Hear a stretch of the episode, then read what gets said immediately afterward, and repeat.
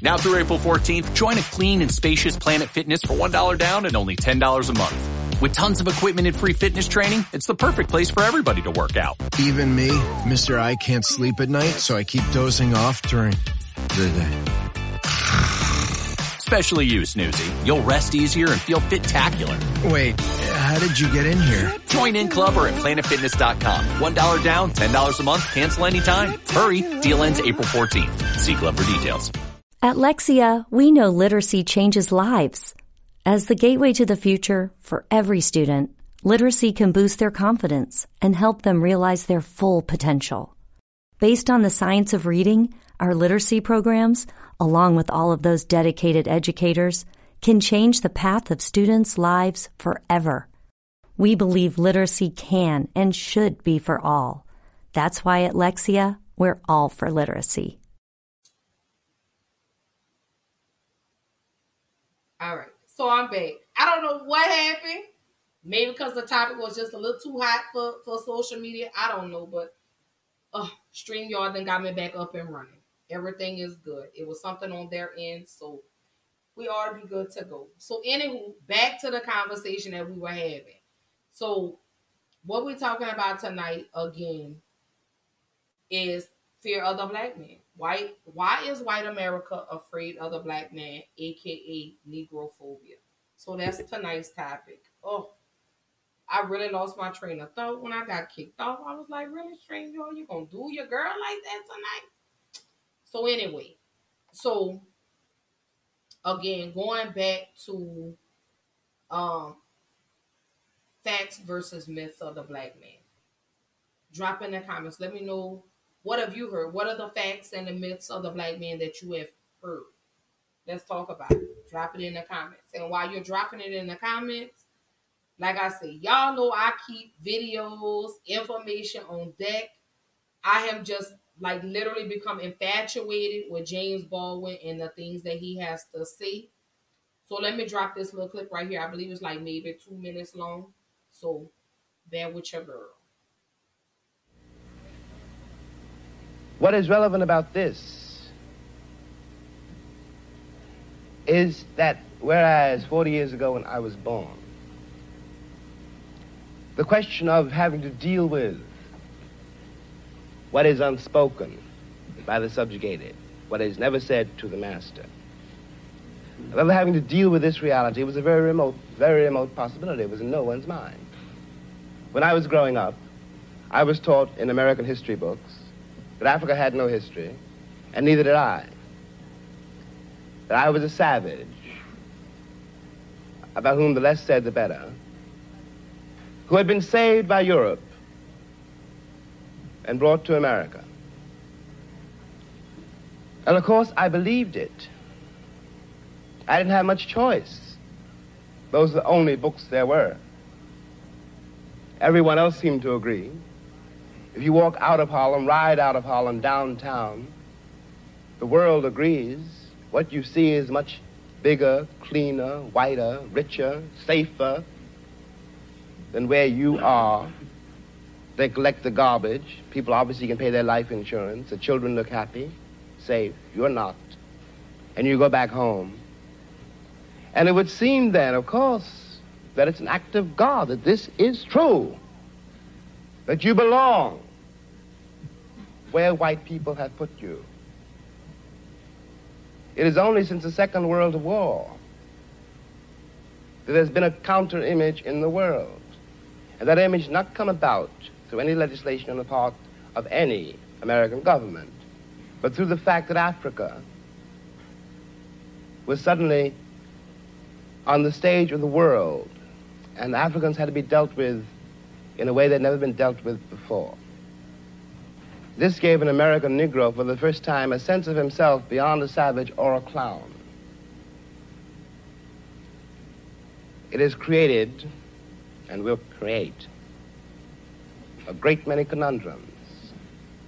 One of the great things that the white world does not know, but I think I do know, is that black people are just like everybody else. One has used the myth of Negro and the myth of color to pretend and to assume that you are dealing essentially with something exotic bizarre, and practically according to human laws unknown. Alas, it is not true. We are also mercenaries, dictators, murderers, liars. We are human too. What is crucial here is that unless we can manage to establish some kind of dialogue between those people whom I pretend has paid for the American dream. And those other people who have not achieved it, we will be in terrible trouble.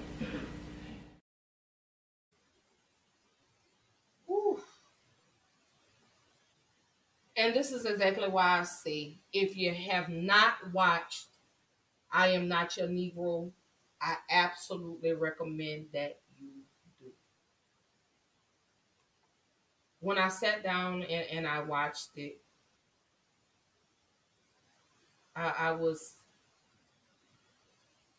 enamored, you know, to have a, a black man of, of his tenure and his standards to educate me, to really make me appreciate the black man and black woman even more.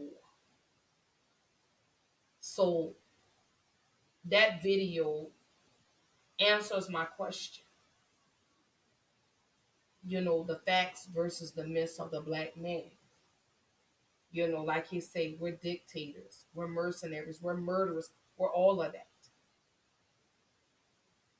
We're human. We're just like everybody else, just a different color. That's all. So I tell everybody, I recommend y'all, if you have not seen I Am Not Your Negro, please watch it. Please watch it. Sit down, take the time to watch it. James Baldwin is so fucking phenomenal. We need more black men to step up like that. We need more black women. You know, we need more Langston Hughes. We need more of that. And I want the world to know that black men are more than what you see portrayed on TV.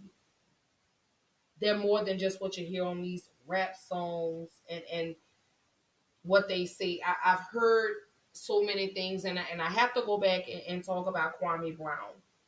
I've heard so many negative things about Kwame Brown that you don't understand that he was bullied by other black men. And I'm going to continue to see this.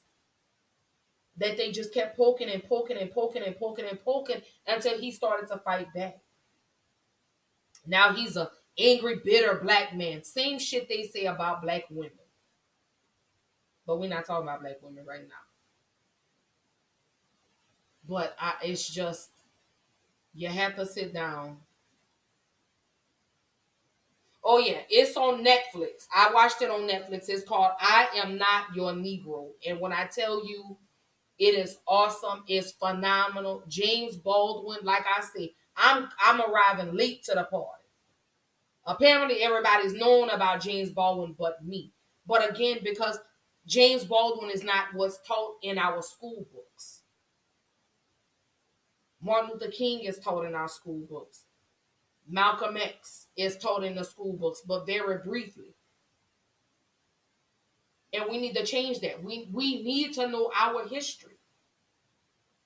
So I think we need to collectively come together and let's create our own textbook that talks about these beautiful black men that were empowered. Marcus Garvey, Huey Newton, powerful black men. If you haven't had a chance, sit down and watch Jesus and the Black. I'm sorry. Um, yes, Jesus and the Black Messiah about Fred Hampton. Powerful, strong black men that were murdered for standing up for what they believe in. So that's my take on the, on facts versus myths of the black man. Like I say, uh, unfortunately, the last video cut off. But let me say this: we're all the same. You have good. There it goes again. I'm about so sick of this. We gonna keep it rolling. We still gonna keep going. We still gonna keep going. Here we go. I don't see how my camera was unplugged, but maybe I need to move my feet. There we go. I'm back. I don't know why they don't want us to talk about this tonight, but hey, that's social media for you. But powerful, strong black men. But like I say, um, right. You know, cousin, and, and I say that because black history is so watered down. We don't learn about these prolific black figures until it becomes cool, you know, to, to talk about them. And I stumbled across this um I am not your Negro. I was, I was scrolling through Netflix trying to find something to watch. And I and I said, you know what? I was like, oh, I was like, I've heard his name, but I didn't know the gist of him. So when I sat down and I and I watched it, I was like, oh my God. He is absolutely the clips that I need to put in this because I'm talking about the black man and how America fears the black man. And they still to this day continue to fear the black man. You know. And again, I hate the first video cut off, but I'm glad I had the opportunity to come back. But um another viewer, Miss uh cousin Brenda uh Robert had jumped on and they say they fear what they don't understand. They do one of two things. They either destroy or control us. Hence, they're killing us at alarming rates. You have the police that are murdering us every day. Yes, the black man does murder the other black man, but let, let me say this, and some may disagree with what I'm about to say. The reason we don't get in an uproar about another about black men killing another black man is because we know when that black man is caught, he's gonna go to prison. He's gonna do time. Hence, these police officers that are killing the black men, they go home. No charges are to be filed. They get to go on and live their productive life. Their badges are not snatched. None of that. Do I agree with black men killing black men? No, I don't. Do I want it to stop? Absolutely. Because you're contributing to exactly what the white man wants you to do, and that is to exterminate the black man. And I'm going to say that. So, no, I don't agree with my brothers killing one another. No, I don't. I pray for the black man daily. I pray every day that black men live long enough to see their children grow, to see their children get married, to see their children have children, to see their children's children have children. I stand 10 toes down with that. So, again, just because I'm anti black doesn't mean I'm pro white. I mean, because I'm pro black doesn't mean I'm anti white. Let me get that straight. I absolutely get upset when I see another black man that murders another black man, that eliminates his brother. Yes, I do. But I know when that black man is caught, he's going to prison. He's going to sit down. He's going to do some time. Hence, these these police officers that are killing these black men get a slap on the wrist. They're not going to prison. So, yes, I'm to say that with conviction in my voice. Yes. I'm so tired of the black man killing the black man. Yes, I am. But I'm also infuriated when these police officers kill a black man and, and there's no repercussions, there's no consequences. Let me calm down, y'all, because y'all know. I, I y'all know I, I, I get hyped up. Y'all know I, I be let me calm down. I should have brought some water, but I don't want the world to feel like, oh my gosh, she just feels this. No, because I hate to see black men kill another black man. I do. I hate to see drugs destroying the black man, but hence, how are the drugs getting into the black community? We'll have that conversation on another show. I hate that. I despise that.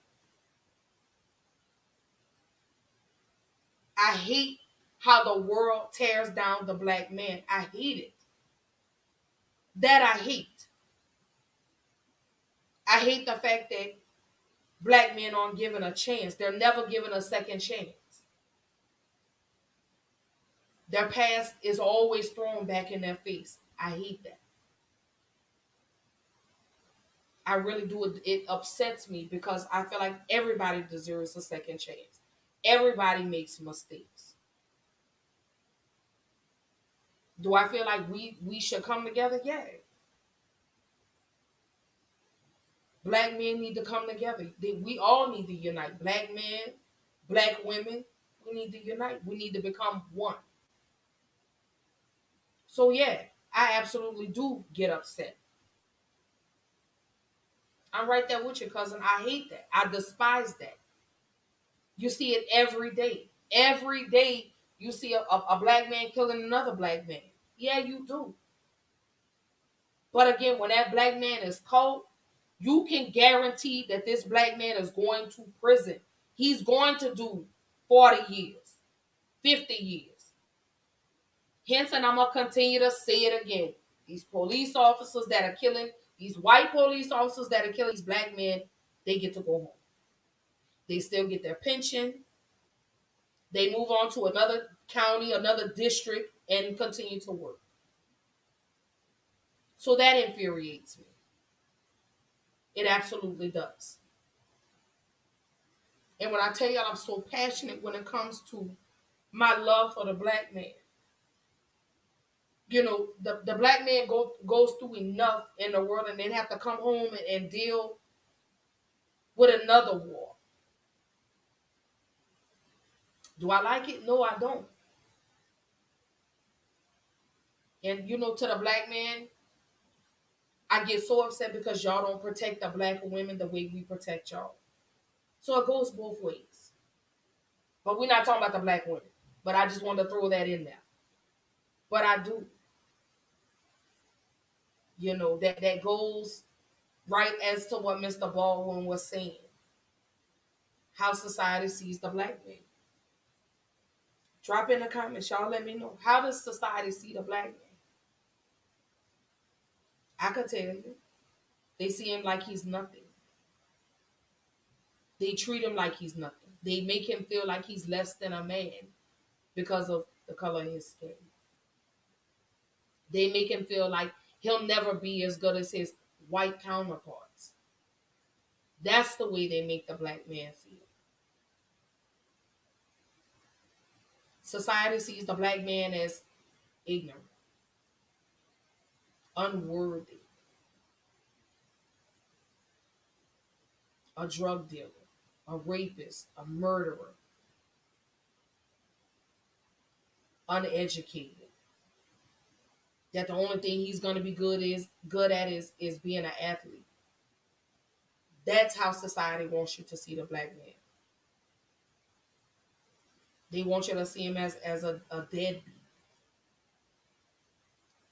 some of them are, but not all of them. You actually do. There are actually some black men, and if I had the time, I would name all the black men that I know that take care of their children.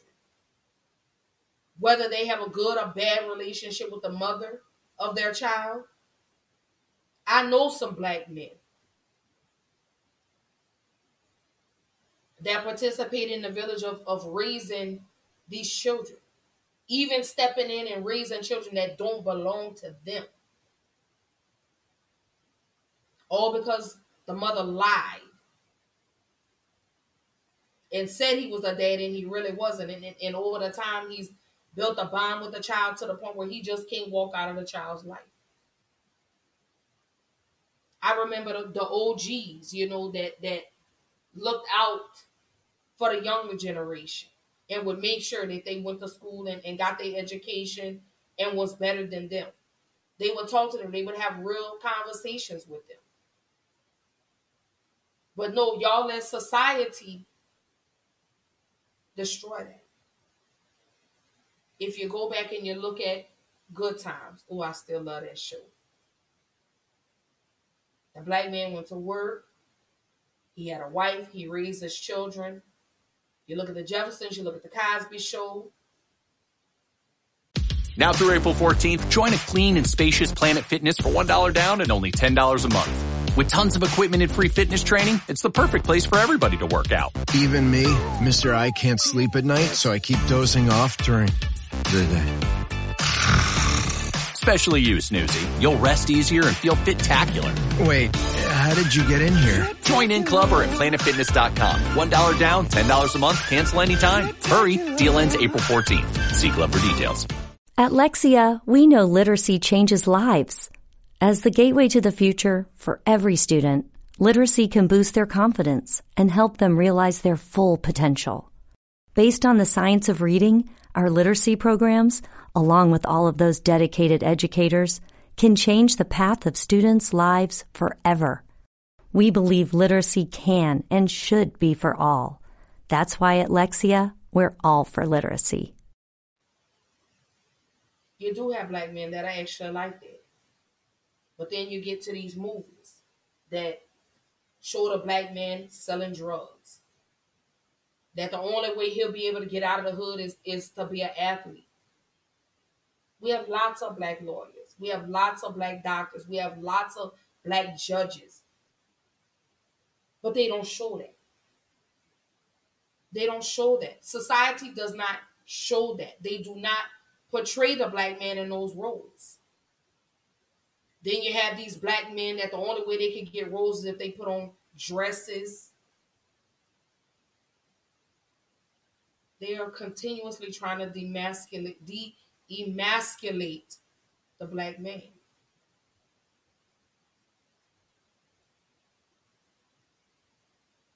That's what they do. I know this is an uncomfortable conversation, but it's a conversation that we must have.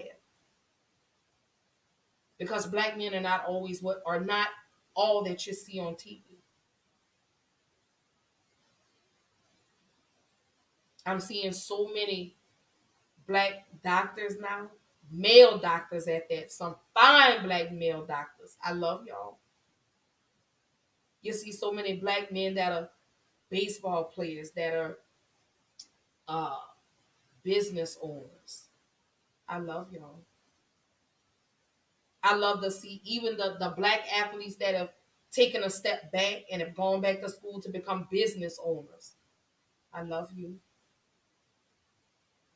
I love everything about you, black man. I promise I do.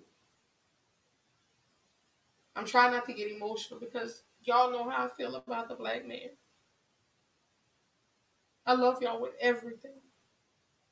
I will move heaven and earth. Oh God. I said I was not gonna get emotional tonight, but I but I do, I would absolutely move heaven and earth for the black man. No matter how bad a black man mistreats me, I'll never stop loving y'all. Never. We as black women, we're supposed to be their safe space. We're supposed to be their their, their comfort zone. You, you get what I'm saying? We're supposed to. But unfortunately, society doesn't show the good side of the black man. They always show the bad. I hate that. You know, which takes me back to why do so many whites fear black men? It takes me right back to that. Why? I want to know why. Why do they fear the black man so much? Is it because he's strong? What is it? Because the last time I checked, he's human. Just a different color. So, like I say, I, I'm going to continue to celebrate. I'm going to continue to love. I'm going to continue to encourage. I'm going to continue to empower and uplift my black men because I know y'all don't get that. I know y'all don't get it. You know, y'all are just so so fascinating. I, I just let me take a moment. I just really want to brag. Let me remove this really quickly. I really just want to brag on the black man for a minute. I, I really do. Oh, let me get my thoughts together, y'all. Cause oh, y'all know when it comes to talking about the black man, y'all know I get so excited. I get just oh enamored, enthralled. I love y'all. But I just want I really want to take a moment and just talk to my brothers for just a minute, just a minute or two.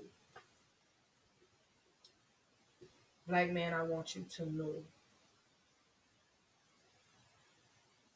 that just because you have a past doesn't mean you don't have a future. I know you guys go through enough every day in the world. I know y'all aren't celebrated. I know y'all aren't appreciated because it doesn't fit the narrative. I know that. I see it every day. Which is exactly why I take a moment out of my day to make a post and and tell the black men how much I love them and how much I appreciate you. I know you don't hear it enough. And I and I and I'm speaking like I say to all the black men. I appreciate you. I love you. I love everything about you the good, the bad, the ugly, the ups, the downs, the highs, the lows. I love that about y'all. I really do. That's what makes you you. I love your cocoa brown skin. I love your your caramel skin, your, your dark chocolate skin. I just love the black man. And I want to celebrate you. I want to let you know that Ashley appreciates you.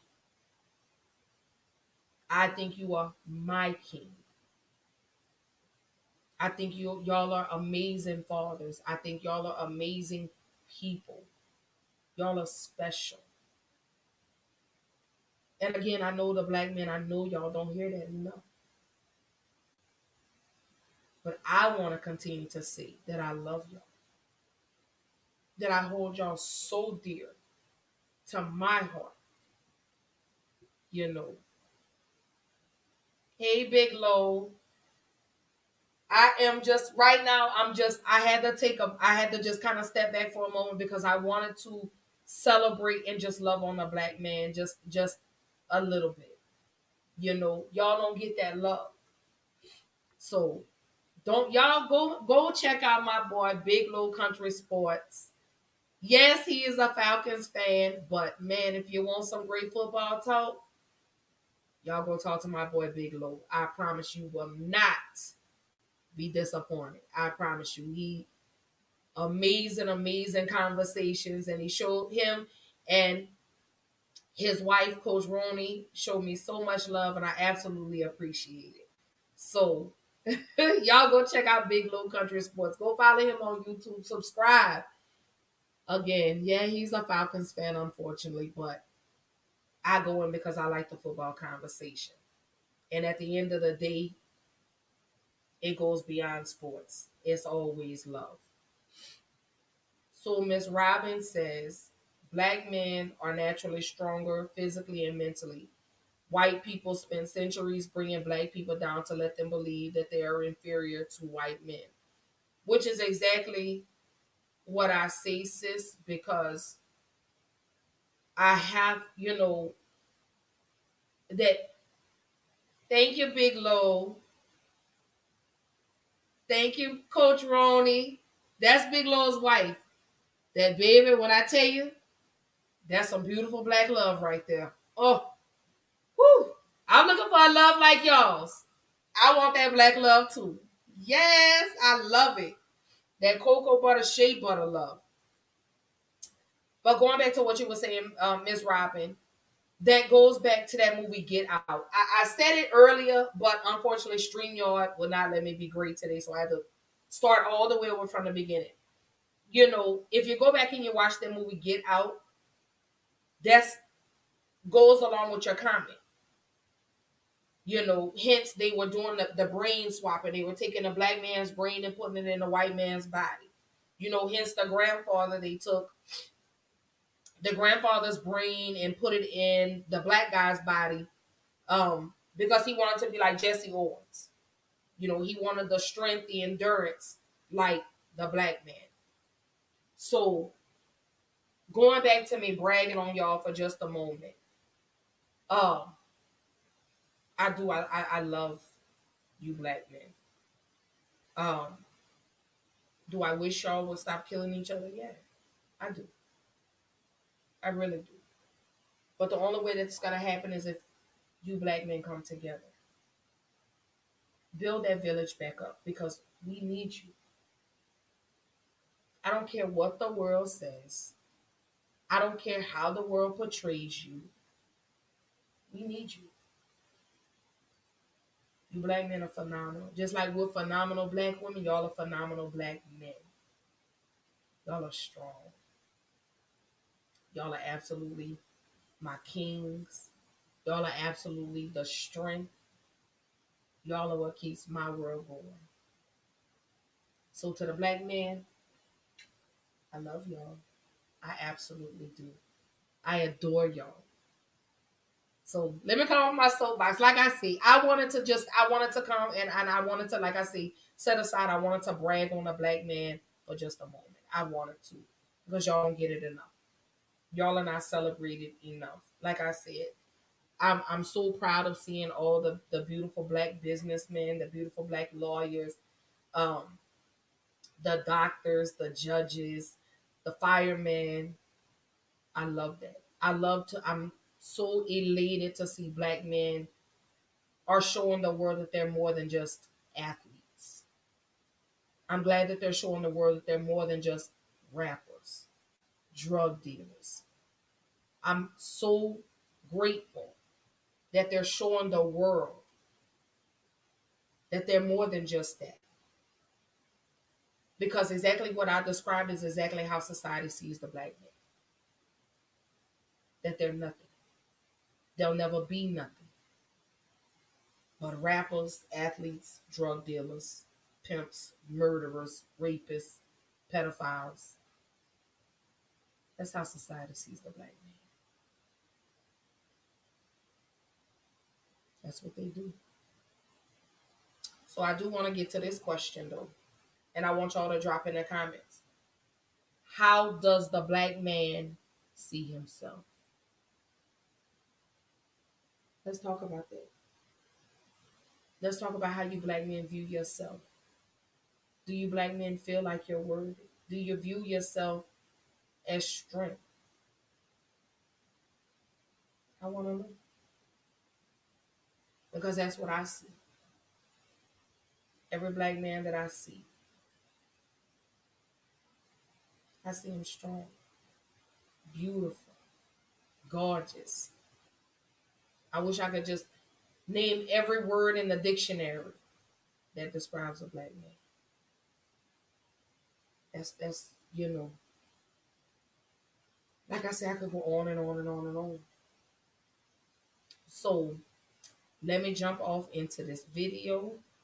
Like I say, I'm just enamored by James Baldwin, y'all. I'm just so enamored by James Baldwin.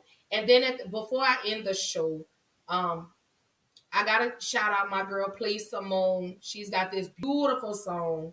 Um, I had to make a video to it, but the song is called Colorblind. But let me get into this last video by James Baldwin, and then I again I want to know how does the black man see himself? I was right. That's part of the dilemma of being an American Negro. That one is a little bit colored and a little bit white and not only in terms, in physical terms, but in the head and in the heart. And there are days, this is one of them, when you wonder what your role is in this country and what your future is in it. How precisely you're going to reconcile yourself to your situation here and how you're going to communicate to the vast, heedless, unthinking, cruel white majority that you are here. I'm terrified at the moral apathy, the death of the heart, which is happening in my country. These people have deluded themselves for so long that they really don't think I'm human. I had basis on their conduct, not on what they say. And this means that they have become, in themselves, moral monsters. Well, Jim, I can It's see. a terrible indictment. Yes, And I mean every word I say. It was a great shock to me.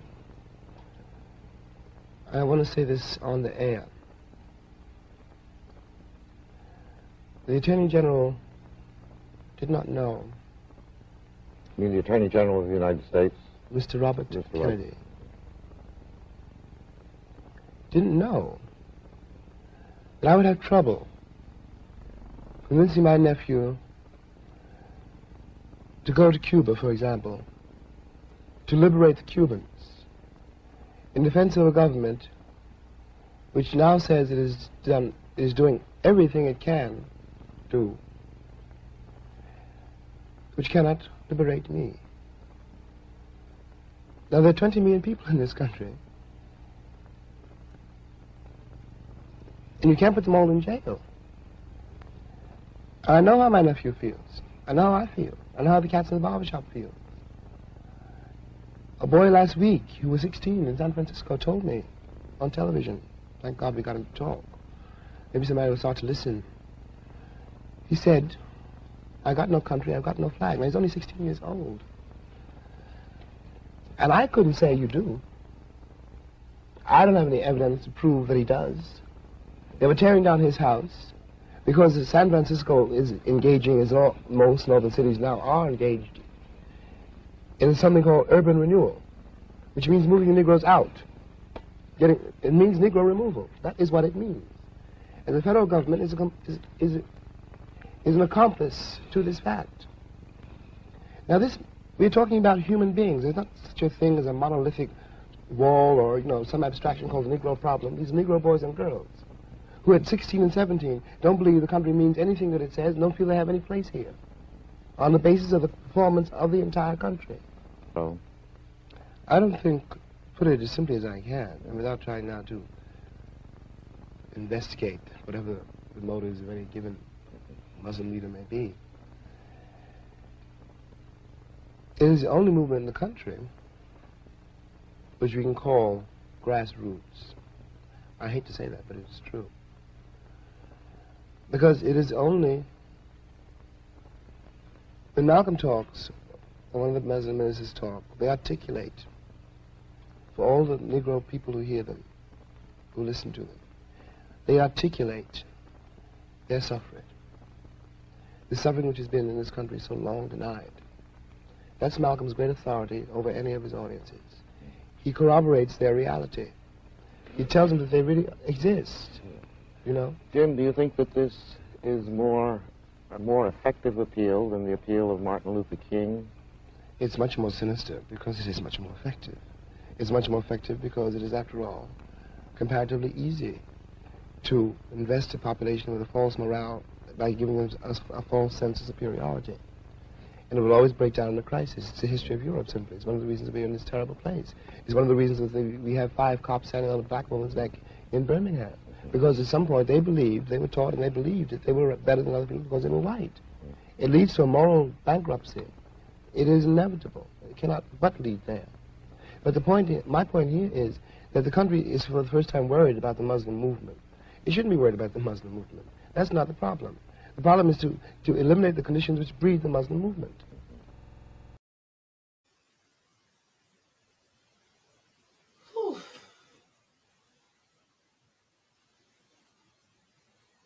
Now through April 14th, join a clean and spacious Planet Fitness for $1 down and only $10 a month. With tons of equipment and free fitness training, it's the perfect place for everybody to work out. Even me, Mr. I can't sleep at night, so I keep dozing off during the day.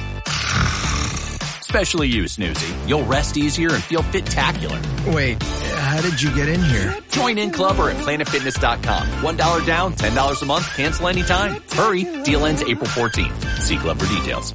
At Lexia, we know literacy changes lives. As the gateway to the future for every student, literacy can boost their confidence and help them realize their full potential. Based on the science of reading, our literacy programs, along with all of those dedicated educators, can change the path of students' lives forever. We believe literacy can and should be for all. That's why at Lexia, We're all for literacy. Again, y'all. You gotta go watch that. Again, it's called I Am Not Your Negro.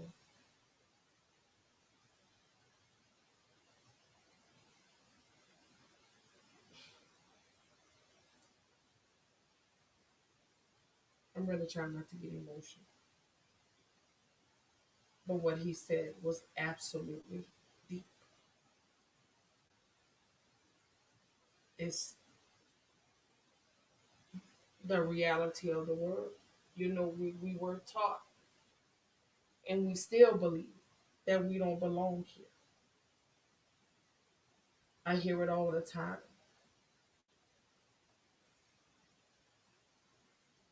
We're called animals. We're called savages. The black man.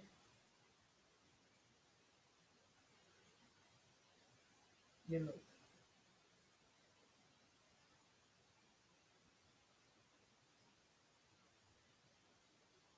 This. Y'all, I really try not to get emotional on these shows. What? When I go and I, and I sit back and I watch that,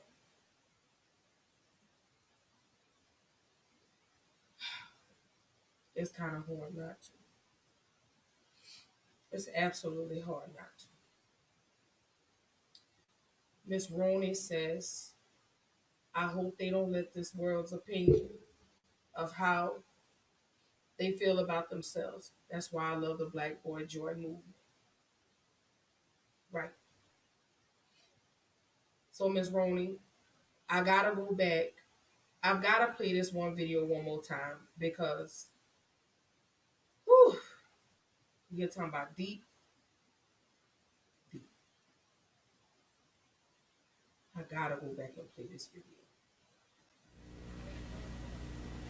What is relevant about this is that whereas 40 years ago when I was born, the question of having to deal with what is unspoken by the subjugated, what is never said to the master, of having to deal with this reality was a very remote, very remote possibility. It was in no one's mind. When I was growing up, I was taught in American history books that Africa had no history, and neither did I. That I was a savage, about whom the less said the better, who had been saved by Europe and brought to America. And of course, I believed it. I didn't have much choice. Those were the only books there were. Everyone else seemed to agree. If you walk out of Harlem, ride out of Harlem downtown, the world agrees. What you see is much bigger, cleaner, whiter, richer, safer than where you are. They collect the garbage. People obviously can pay their life insurance. The children look happy, safe. You're not. And you go back home. And it would seem then, of course, that it's an act of God, that this is true, that you belong where white people have put you. It is only since the Second World War that there's been a counter image in the world. And that image not come about through any legislation on the part of any American government, but through the fact that Africa was suddenly on the stage of the world, and Africans had to be dealt with in a way had never been dealt with before. This gave an American Negro for the first time a sense of himself beyond a savage or a clown.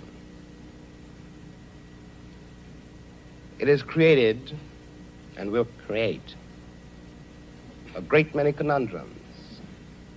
One of the great things that the white world does not know, but I think I do know, is that black people are just like everybody else. One has used the myth of Negro and the myth of color to pretend and to assume that you were dealing essentially with something exotic, bizarre, and practically, according to human laws, unknown. Alas, it is not true. We are also mercenaries, dictators, murderers, liars. We are human too. What is crucial here is that unless we can manage to establish some kind of dialogue between those people whom I pretend has paid for the American dream and those other people who have not achieved it, we will be in terrible trouble.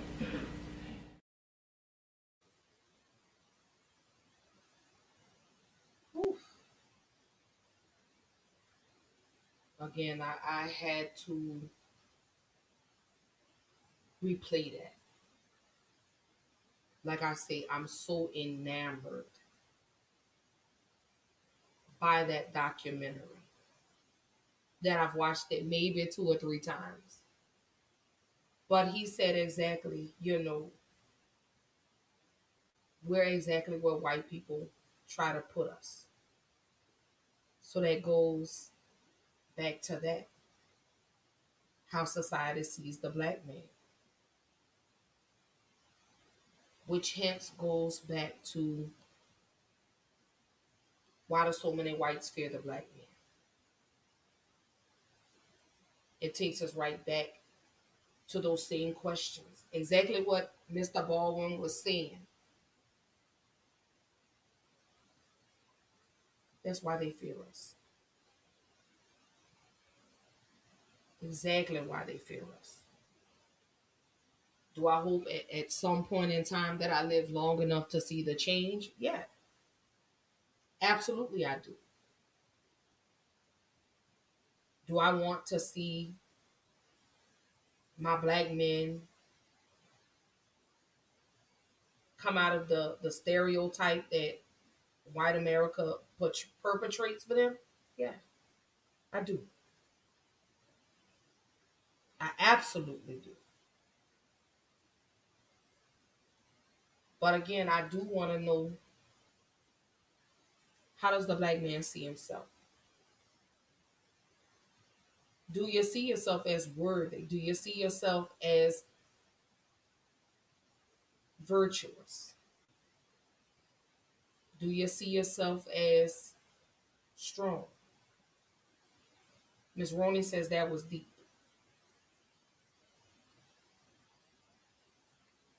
And again, you know, as she says, I hope they don't let this world's opinion of them affect how they feel about themselves, which is why she loves the Black Boy Joy movement.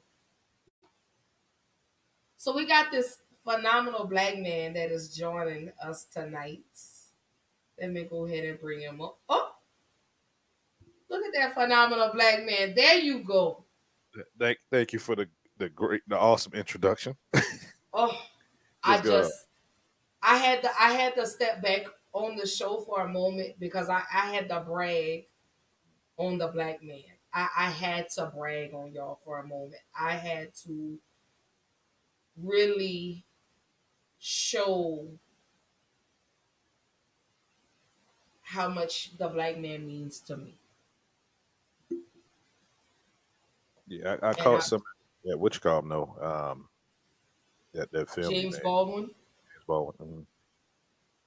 Have you watched the documentary "I Am Not Your Negro"? I have. Yeah. I, am late to the party. I've heard of James Baldwin, but not to the extent as what I know of him now. And in watching that documentary, I had to pause it a couple of times because it, it really, it really, it, it choked me up. That was a very impactful brother, and um, I mean, stuff, same stuff was going on back in the day. Some of that stuff is going on today, and uh, he speaks he speaks very eloquently uh, and talks about certain stuff we had going on, you know, in the past. That that clip I just showed, where he says, uh, "White America has put us where they want us to be." And I just I, I think I've watched it maybe five or six times already. and the black man. I just love y'all. I do. And I and I, I try you know I try not to get emotional on these shows, but you already know when it comes to the black man, you know that that tugs at my heartstrings. Mm-hmm. You know, I, I get the same way about black women, but not the way I get about black men. Because y'all are not celebrated enough. Y'all are not held to the highest regards or the highest standards enough. Y'all don't get your roses. You don't get your accolades. You know, I, I go back to why is white America so afraid of the black man? I go back to that. I want to know why. Well, if, historically, we go back to historically, right? Uh, when we were slaves, we were put on display, buck naked. So they they saw Mandingo warrior. They saw you know they saw they saw that yes, piece. they did. They saw that piece, and then, you know they had to measure up themselves. Think about think about all the all the times you know every time they was trying to punish us, they would they would try to deal with our phallus. You know they would, they would try to castrate us and everything, or they would not try. They would castrate us because it's it's uh it was rooted in in jealousy and envy of the black male uh phallus. So um that's that's part of it uh that part and also the you know the muscles you know uh we were superior to them strength wise uh we were able to be the beast of burden so to speak in the fields and and do stuff that they couldn't do so uh it's it's inferiority complex uh that they have uh since we've we've came to this country so. When you said something about that peace, baby, I got a little excited over it. Peace, God, the I think, whew. Y'all black men, oh, I just, I love you. I do. I just, oh my gosh, I just, whew. oh y'all black men are just, y'all are just so freaking amazing. Y'all are. Every, everything that y'all do, I just can't thank y'all enough. I don't care. Everybody has a past. And, mm-hmm. and and one of the things that I just I, I've never come to understand is everybody's given a second chance but the black man. It, it fits the narrative. Think about it. If if we had the same opportunities with our being uh, uh more dominant in different certain areas that they have envy in, uh, you know, we would we replace them, as, you know, in, in a matter of time. So they have to keep the structure in place uh, of white supremacy in order to keep us, you know, underneath them. Welcome back, Robert. Good to see you, sugar.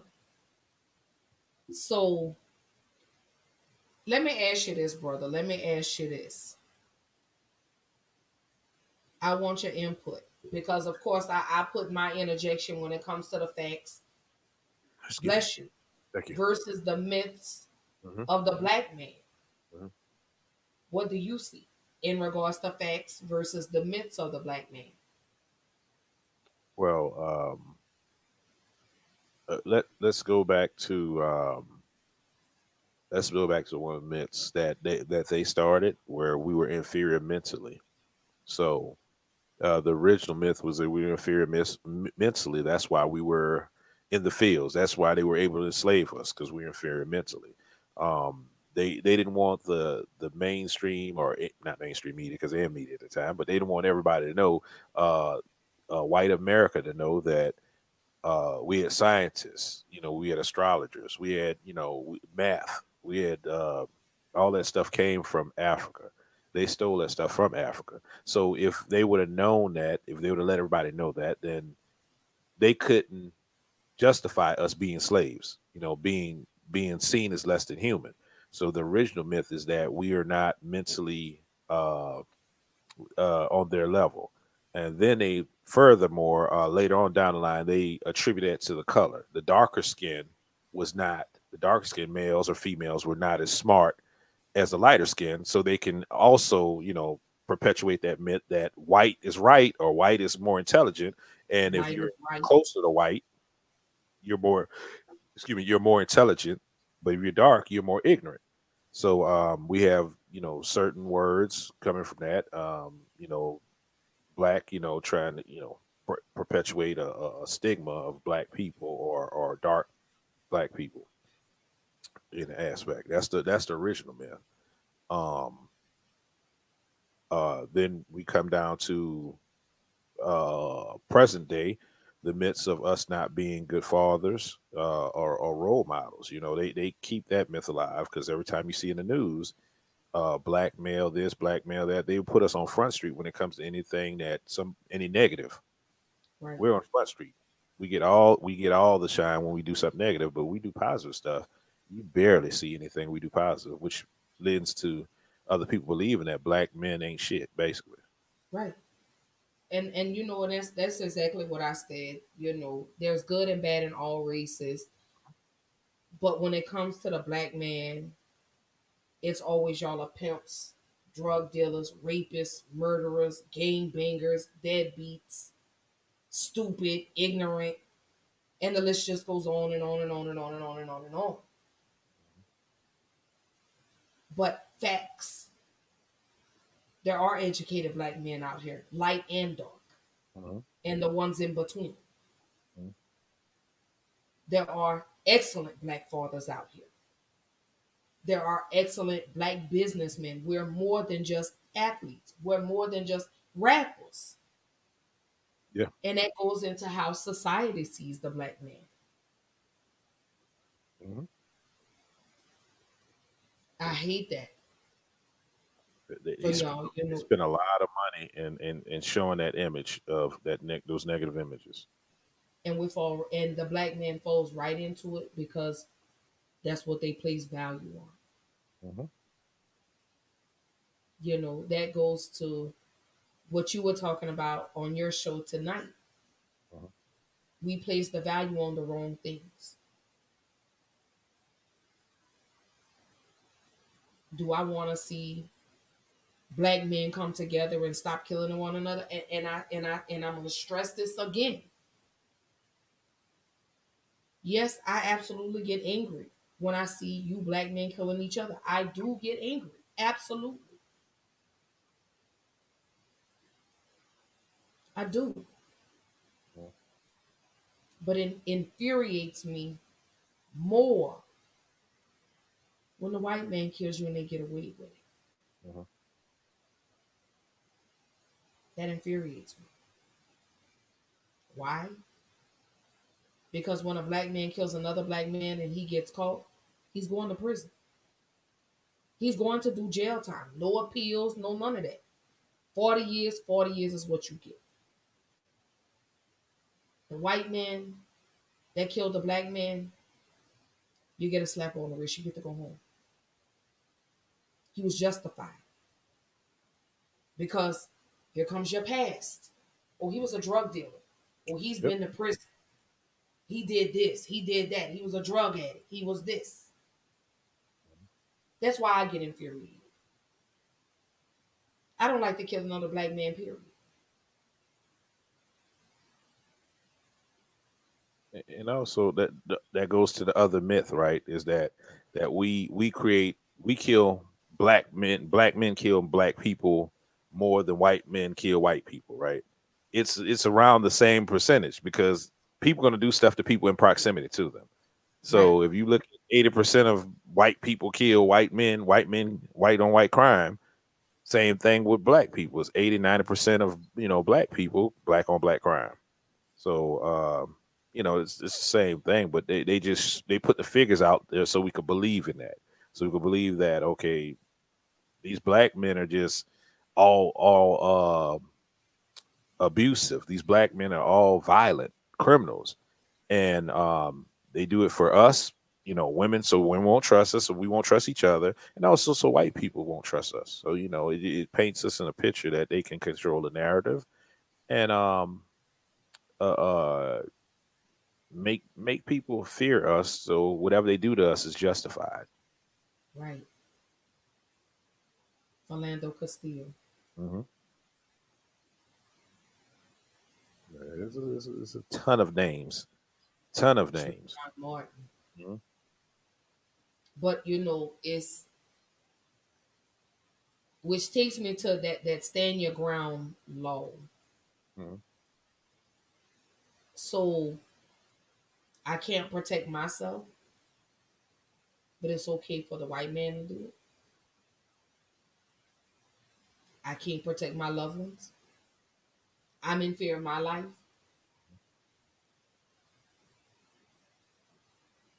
That's what fits the narrative, though. I'm sorry. No, that's it. Doesn't fit the narrative. I'm sorry. Let me Yeah. correct that. It doesn't.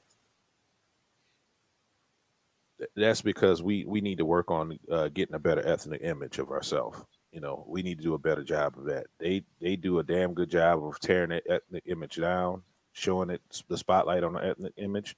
We as black people need to show uh, shed positive light every time we speak on another black person, uh, spe- specifically black males, because as I said before, like uh, women, whatever's going on between us with the gender war foolishness, whatever's going on between us, right? We need to put that to the side because, yeah, you might not like me as being a man, me, Will, as a being a man, but guess what? The ethnic image that I have, your son's going to have that same ethnic image. Your nephew is going to have the same ethnic image. They're not going to distinguish me no different than your son and your nephew when they get older. So if you speak bad on me, you're speaking bad on your son and your nephew and whoever else you loved in your family as a male uh, by default. So you know we, we we need to do better by doing this. So Miss Robbins says, not allowing a white man to constantly paint the picture for black men. What can we do to take control of the narrative? Uh, that's what I just spoke on. So I, you know, um, do you hear? And I'm I'm sorry, ladies. I'm gonna have to I'm gonna have to say this because this is a ladies' platform, and I have to say this. But do you hear any other race of women tearing their men down publicly on media platforms in mass? Do you hear? Do you hear that happen? Hmm. You Nope. can go anywhere. You can go anywhere and hear that about black men, right? And nobody bats eye, right? So I mean, yes, we're gonna have sisters do that to us, but we we need just as many sisters that understand, you know, have a deeper knowledge that you tearing down grown black men is gonna translate down to, you know, tearing down your future generation of black young men. And you need to speak out against that. You need to call your call your sister to task on on speaking a different way. That's what needs to happen for uh for my, my sisters. Out there. Baby, they not gonna like me this month, big brother. It's all 'Cause you good. know, You got to do it. You got to do the what you top, because you know, one of the topics this month is mother and son relationships. Mhm. Hmm. But we do. You know, we sit around, and not only do do we do it publicly. I I mean, no, let me change that. Not only do we do that privately, but we do it publicly, and we get paid to do it. Mhm. where we sit around and we bash black men. Mhm. And guess what? And guess who supports it? We do. We do. Yep, we do. We support tearing down a black man for ratings. We celebrate that. Under the guise of entertainment. Right. Again, we get paid for that. So Ms. Robbins says that is a cultural effect effect of the black community. Right. But we do. We as black women, let me say this. The man deals with enough in the world. So for him to have to come home and fight that same battle in his house, we got to stop that. We got to stop that. Especially when you're doing it in front of your daughter, your son. This is what you're teaching your daughters and telling them that it's acceptable to tear down a black man. You're teaching your sons that it's okay to accept this type of abuse from a woman. Mm-hmm. This is what you're teaching your children in the household. And I'm only speaking of me. I'm guilty. Because the man that I had in my household, I made him feel like he was one of my children. So hence my daughter talks to her boyfriend that way. And I and I find myself having to catch up, stop talking to that boy like that. You're not his mama.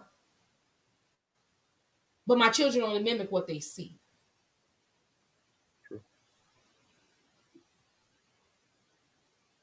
So Ms. Robbins says the black community tear black people down in general. The issue is that our black men have not taken responsibility for their poor actions for years.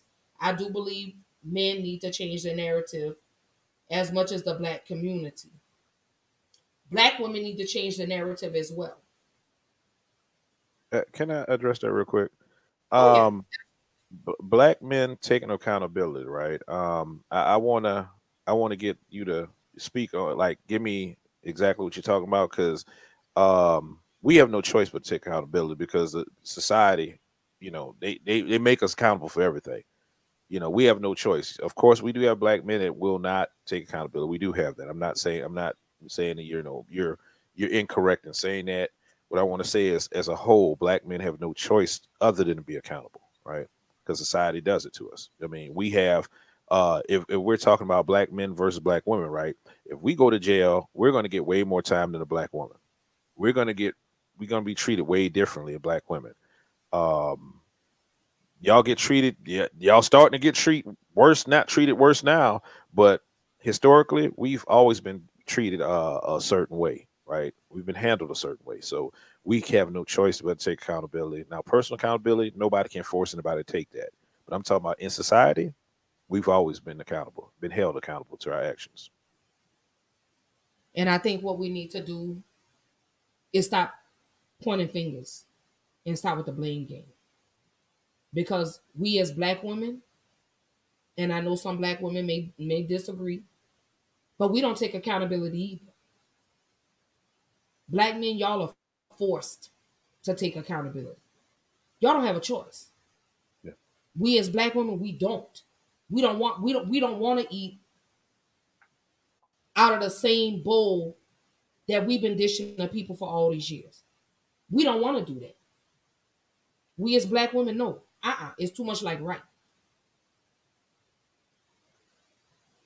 So Mr. Roberts says, because it's known how powerful media and entertainment is when it comes to societal norms, societal worth should come second to self-worth, as societal worth is still important.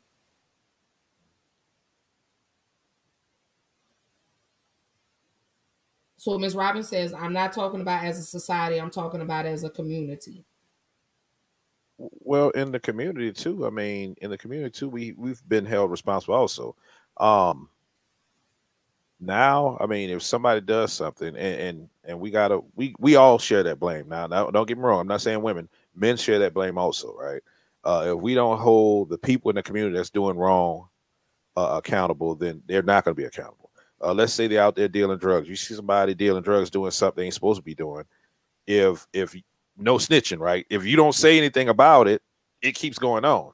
Your compu- Right. community falls to shit. So we are all responsible for that. You know it's not just the men in that you know because who who reaps the benefit of men selling drugs and doing illegal stuff?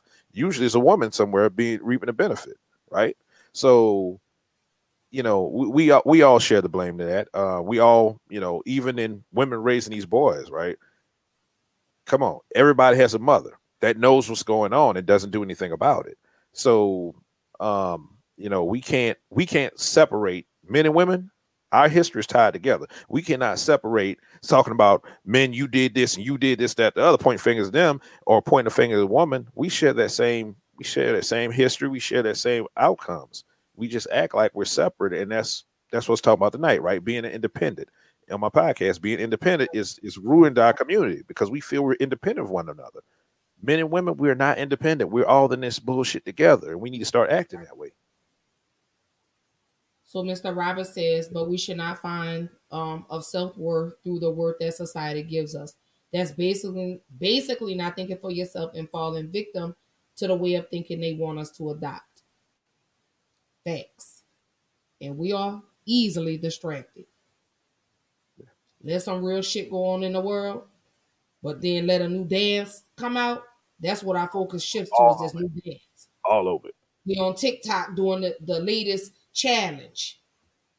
So they're they're distracting us from what's real live important. You know, I, I talked about it a couple of episodes ago, how while we were so focused on um uh oh god I, I forgot but anyway but not realizing that the the governor of texas just signed into law a six week abortion ban while we were so focused on this over here to the left they snuck this shit in on us on the right most women don't find that they're pregnant until maybe they're six seven eight weeks so we're easily distracted. Like in that video by Childish Gambino, This is America. I love mm-hmm. that video and that song, by the way. Yeah, yeah. So Ms. Robbins says the black man has not held themselves accountable to what they have contributed to the black community within the families, the structure of the families, destruction of our generations to come, etc., etc. She also says black women are forced to take accountability for the lack of what black men for the lack of what black men, black women are forced to raise children by themselves. Let me interject on this really quickly. Go ahead, go ahead, go ahead. Say because I was I had a comment also.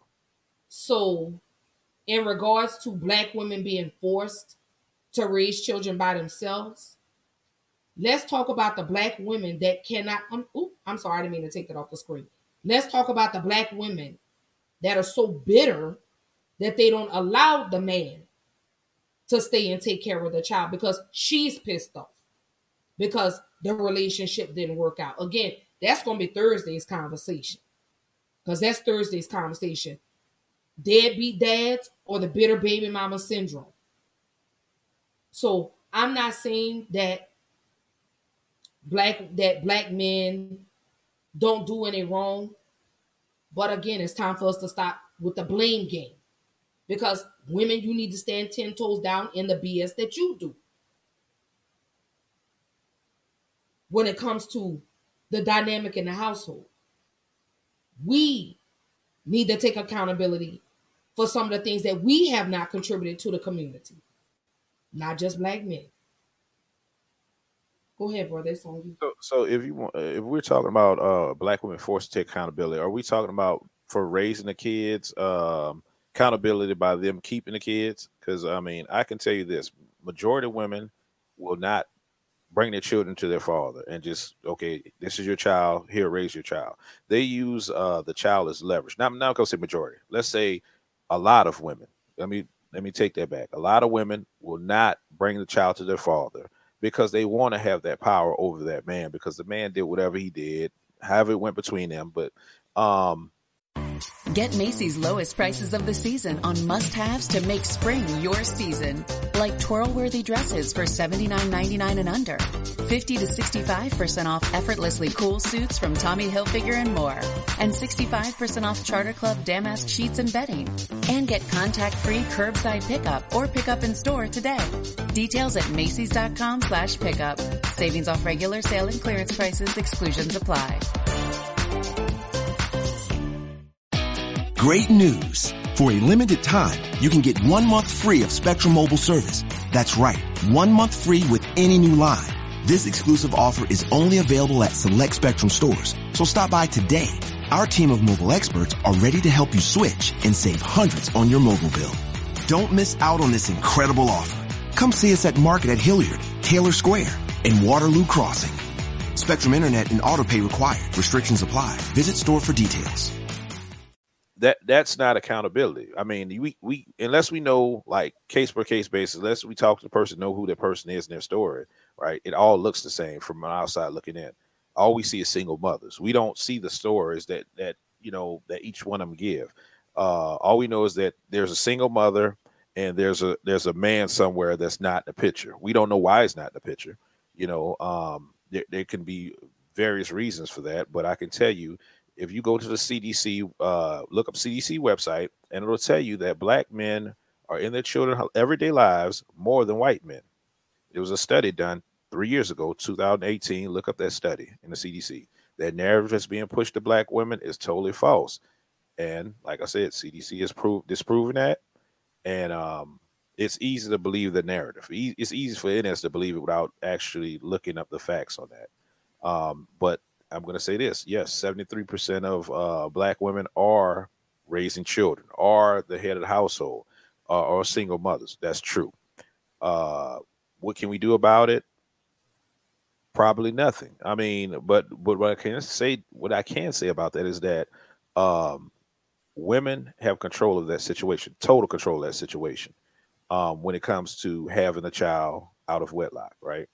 Uh, she can choose not to have sex with this man to where it won't be any children being born uh, until he puts a ring on it. So, um, it, it, if you talk about that accountability, it starts with a woman because her body, her choice, right? Uh, a man, yes, we do need to wrap it up. I'm not gonna say men, men I'm not gonna say men don't have no share no blame in that. He needs to wrap it up. He needs to be more careful. He needs to be resp- responsible on the front end, and then after the child is born, yes, he needs to be responsible for that child. I believe every man should take care of the child, and if he's not, I believe that yes, he should be forced to take care of his child because if he doesn't, then all us pay for it. So I'm not holding men. I never uh, uh, tried not to hold men accountable, and um, as a man, like we don't we don't deal with men that ain't shit, right? if we're any kind of men, the type of men that hold themselves accountable, real men, how y'all women like to refer to it, we don't even we don't even associate with those type of men, right? If we know those type of men, we'll say something about it, but we don't associate with them like that to where where uh uh they get a pass, so to speak, because it's not right. cool to make children not take care of them, you know. Right. So Mr. Roberts says, while statistically much smaller, I'm pretty sure I was personally brought up in a household with just my father. He used to hurt, used us to hurt our mother while feeding us poison to make us hate her. He also goes on to say, I will also say that as a result, I was maintained, not raised. Many people who have children don't want to be parents, and so those children are used and maintained instead of being properly raised. I agree with that. And that's what I mean when I see it's time to stop pointing fingers. it's time to stop with the blame game. And each party needs to be held accountable when it comes to this because we as black women, we were taught by our mothers, by our grandmothers, by our aunties, and the other women in the neighborhood to don't depend on a man. Don't do this, don't do that. So therefore you have these these women that want to be the man and the female in a relationship. But nobody wants to have that conversation. Let, let, let me answer something. I just thought about something about to Miss Robin. Um, Miss Robin, we we know like you were talking about holding men accountable, right? The society holds men accountable all the time, but they they don't hold women accountable. We have a word. You you know a word when a man hates a woman or doesn't like women, right? It's called misogyny. Do you know what the word is when a woman doesn't hate, doesn't like men or hate men? Do you know that? Because that's not being pushed in society, right? That's what society. That's how society works against black men. They they they they operate in the hatred or the or the dislike of black men, and they push that message through mainstream media. Okay, I can't read it. My camera in the way. I'm sorry has not held themselves accountable what they have contributed to the black community within the family. That was her, her previous. Oh, same, I'm sorry. Okay, I'm sorry. I thought she. Yeah, that's the same comment. Uh huh. I just brought I just brought it back up on the screen. And, and what what society doesn't say too. I mean, yeah, they'll they'll paint all the, the the light, right? They're painting all the negative light, but what society doesn't say is that black men built this damn country for free. Black men are responsible for building the infrastructure in this country for free, right? Historically, we did the labor black women, yeah, you were there picking cotton with us, but we did the manual labor to build in this country. Yeah. So, I mean, yeah, you're gonna have good and bads. You're gonna, I mean, we're gonna have good and bad and everything. We can't just point out the negative, uh, and and and not even focus on the positives that that a man brings to society, a man brings to household, a family unit. Um, like I said, I mean, I I I cannot I can't excuse any black man that that is not doing for his family. I can't excuse that. I can't. I'm not. I'm not going to act like it's okay. You will never hear me saying that, um, nor defending that. I would never defend that. So um, that's me holding black men accountable. And you know, brother, I hold black women accountable when I see them using their children as pawns. Mhm. You know, my neighbor, for example,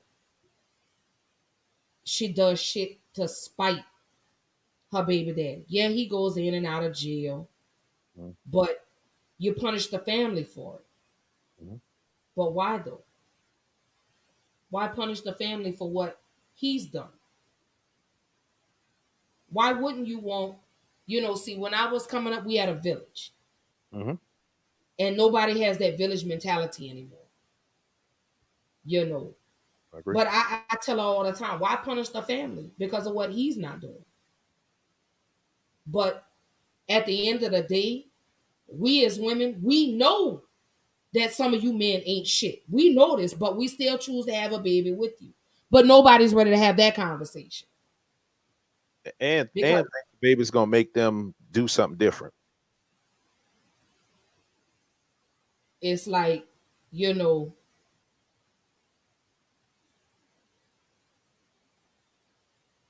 how do you block this? Hold on. Hold on. I got the we got some crazy comments that are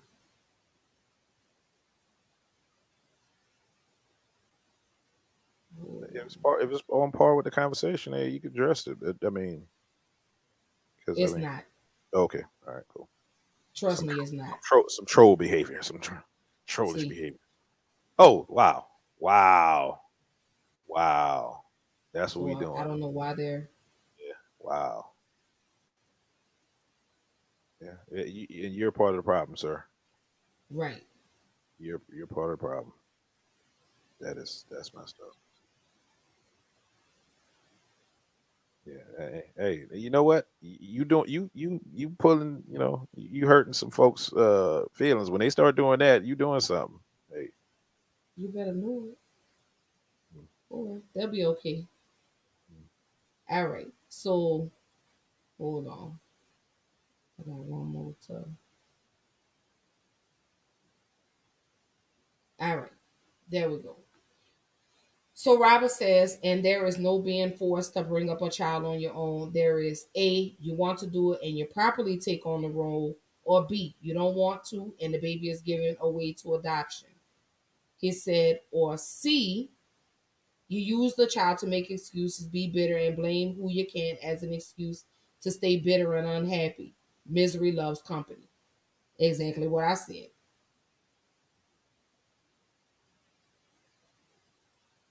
Exactly what I said. Hold on.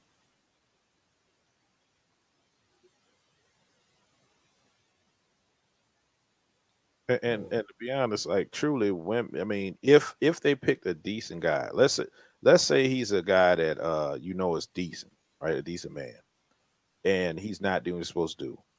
We got we got something in place that's going to make this man. If he keeps the job, this one- that's what I mean by decent. He keeps the job. He uh he provides for himself. You got place things in place that's going to make this man do what he's supposed to do. So I mean, even a lot of single mothers, they're single because the father's not in the household, the father's not in the children's life, that he chooses not to be, but she still has help. She uh because they're going to make him help her. You know, it's not totally. You know, we we need to stop saying single mothers and having that blanket term for every woman. You know, uh, we have mothers that were married, their husbands died. Um, they're they're not single mothers. You know, they they're widows, so they're really not single mothers. Uh, divorced women are not. You know, they're they're not single mothers either. They have a husband that you know they were divorced, so they're divor- divorcees. They don't fall in the single mother category. Is is he back? Under Oh. another, I'm trying to. Oh yeah, they uh, they don't fall in the single mother category because they have they had a husband. Um, single mothers, we need to provide. We need to say what that term is. That term is a woman that has never been married, that has children out of wedlock. You know, that has children by a man, and you know that that father's not doing anything. That father's not providing anything. No money, no no time, nothing. That's single mothers if that man is in that child's life, you're not a single mother. You're you're not. You're you know you're you're getting help. Um, if he's providing money, you're not a single mother. Whether he's on child support or not, you're still not a single mother. We need to stop doing blanket terms like that to make it seem like um, you're all in one boat. Like you're not. I mean, you have different circumstances to this. Like you're doing it all by yourself. Yeah. You know, um, but I mean that again is exactly what society perpetuates for the black man. Mm-hmm. And we as black women fall right on into what's how society portrays the black man. So I, I think at the end of the day, let me not say I think at the end of the day, it, it's time to stop with the blame game. That's that's that's what it's about. It's time to stop with the blame game. And everybody needs to be accountable. The man and the woman. Mm-hmm. In that regards. But we're gonna say that conversation for Thursday because like I say, Thursday night, we're talking about deadbeats and bitter baby mamas. Aren't these just wonderful comments? Wow. Yeah. All right. We getting all the hate today. Ain't that a shame? Hey. Be, hey, I, I, welcome that. I know, you know, we, we ruffling feathers and you know we doing we doing something good. If you ain't got haters, you ain't got haters, you ain't you ain't popping. right. Right. Absolutely. Hold on, I'm trying to. There we go. All right. So I had to go back through. But, you know, that's exactly what James Baldwin was saying. You know, those comments, I think I, oh my God, you don't even know how many comments, I mean, how many people I've just had to block. So many. So many, so many, so many. I mean, we saw that when Obama got in office. We we saw that type of activity. You know, monk drawing monkeys, you know, painting, uh, you know, all kind of stuff. Somebody say they shook. Oh, they shook. Okay. That's a, that's mm-hmm. a wild avatar. I don't. right. the yeah. avatar is, is killing me.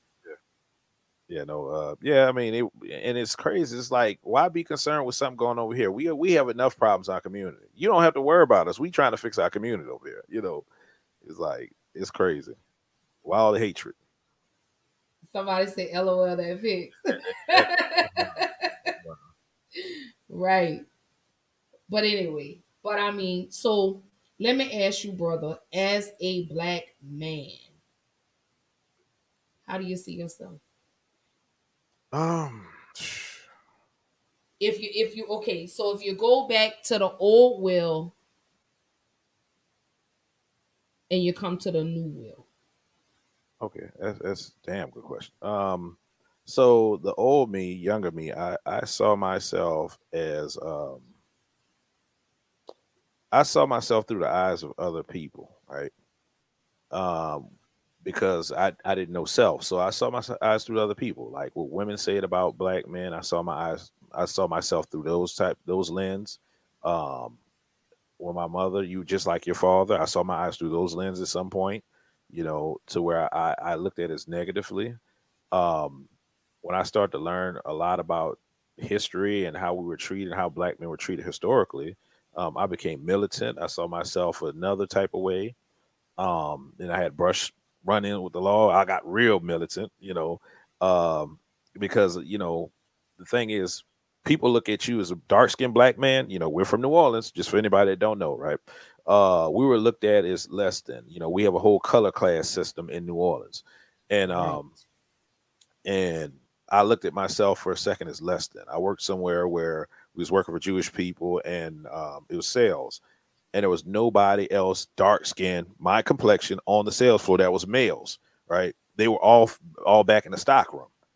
Um so it, it, it bred something to me like you know damn you know for a second if i didn't know myself i would have doubted myself um i would have acted like some of these dudes act today basically you know oh if if i'm not worth anything um uh, it, it, sir uh they helped us by what bringing us here from africa i mean hey you y'all got everything for free so y'all got more from us than we got from you.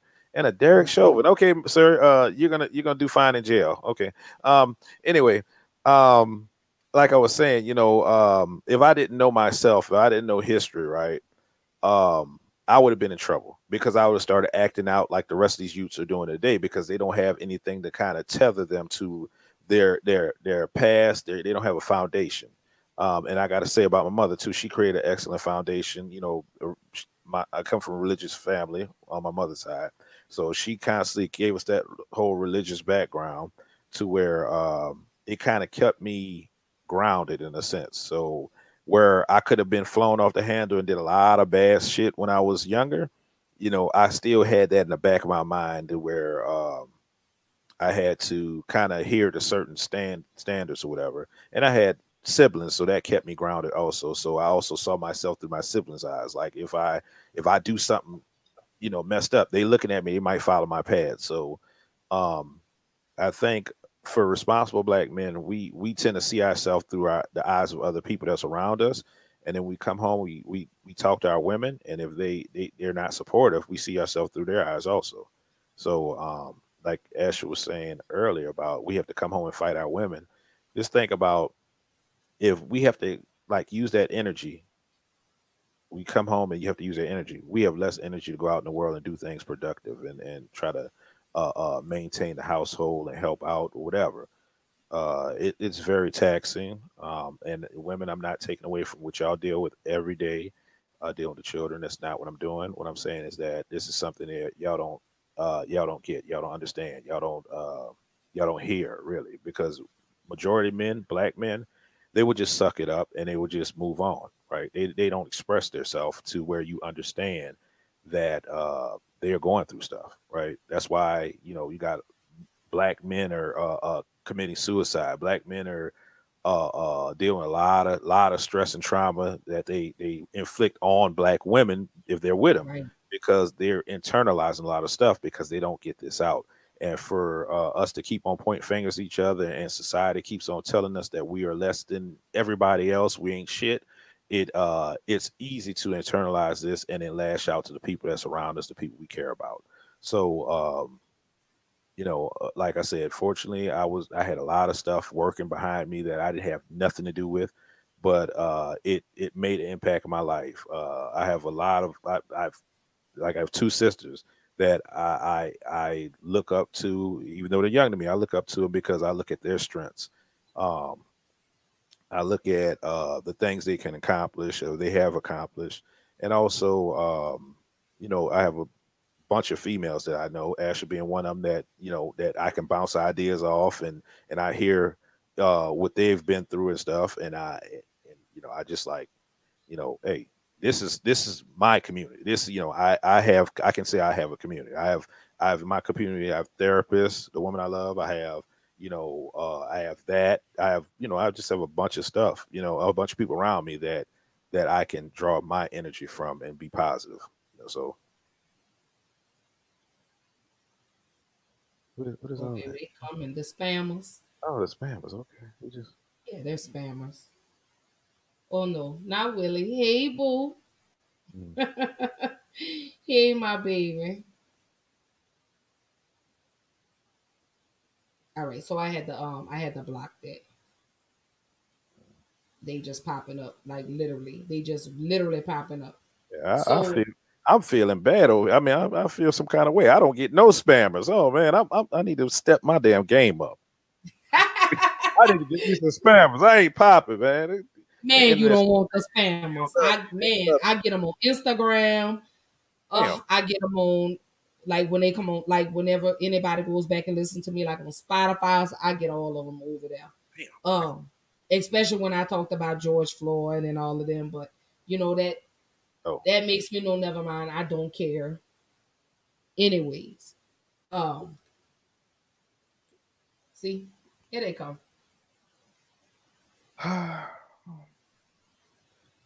Such a beautiful thing. Uh, uh, let me let me speak to that, uh, sir. Um, Mr. Mr. White Man, if you're a white man, um, white men historically have committed all crimes. They they've committed the took a they kidnapped us, brought us from Africa, rape, pillage, uh, uh, uh murder. They, every crime that you say black people do, you y'all have done already. First, we learned it from you. We learned all this shit from you. So come on, come on, sir. That's Right. just Serial on. killers. White. Yes. Uh, uh, mass shooters, white. Come on, don't We don't won't do even get into that about the mass shooters because we, we could go all the way back. You know, Rapists, even come on, further rapists. Columbine, You're a rapist. cutting up and killing and eating people. White. Ed Gaines. Come on, Ted Bundy. Come Jeffrey on, Dahmer. Jeffrey Dahmer. Ted Yes, Bundy was Ted Bundy was killing the women and was he suffered from necrophilia, which means he was sleeping with these women after he killed them. I think he slept with his mother. If I'm not mistaken, when she was dead. Who Ted Bundy? It was uh who slept with their mother when they when uh I know who either you Ed, talking it was Ed Gaines, I think. It was either Ted Bundy or Ed Gaines, one or two. I can't remember.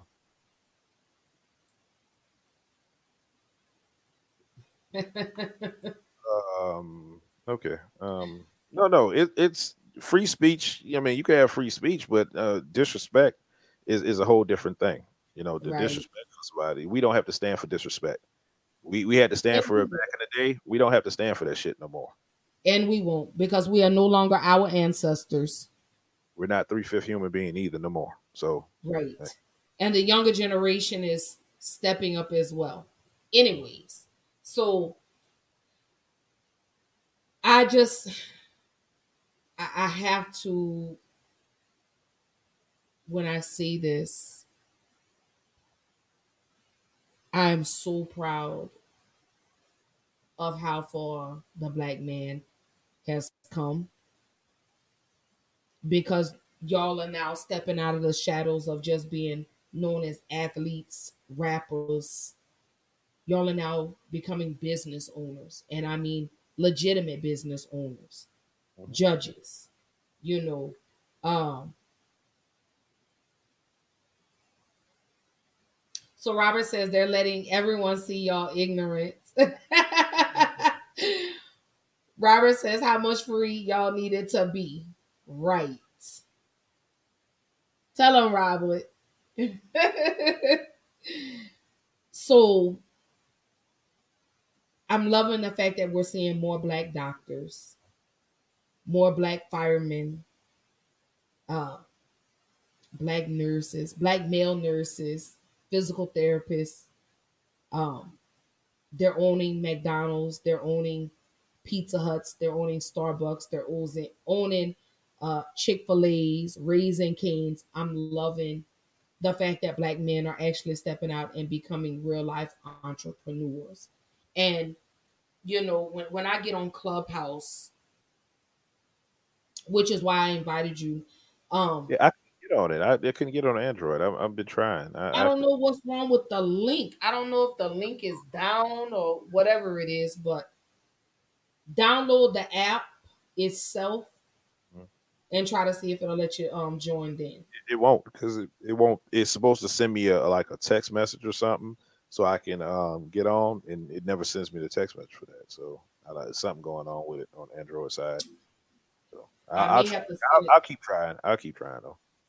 Um, but I, I love being on Clubhouse because I, I get in those rooms with these black men that share knowledge, you know, that want to see black men excel and become and and live more and be more than just the stereotype. You know, be be more than this little box that they've placed black men in. I love it. I absolutely love it. You know. Um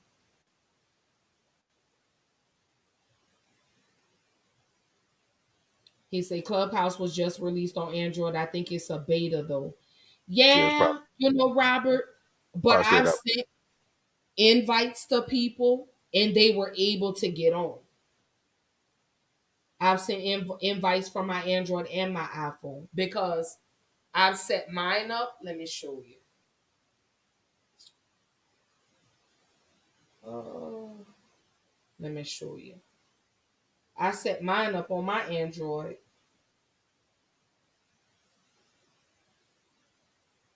And it works. I don't know. Let me see. See, that's how it looks on the Android. So I'm not sure what's going on. I'm have to try it again.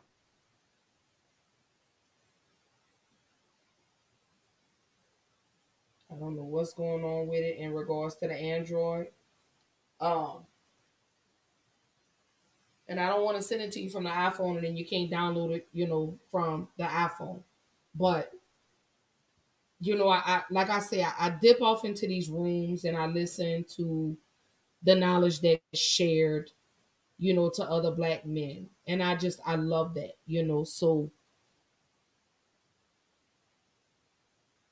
I hope one day, I really hope I live long enough to see the narrative change in regards to the black man.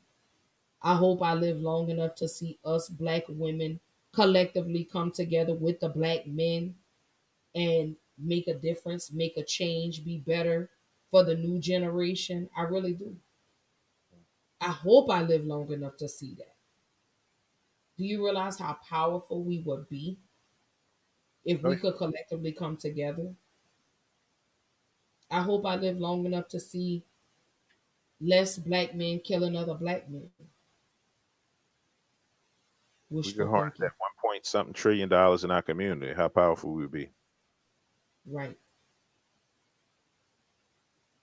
You know, I don't understand. They'll bail out these big businesses.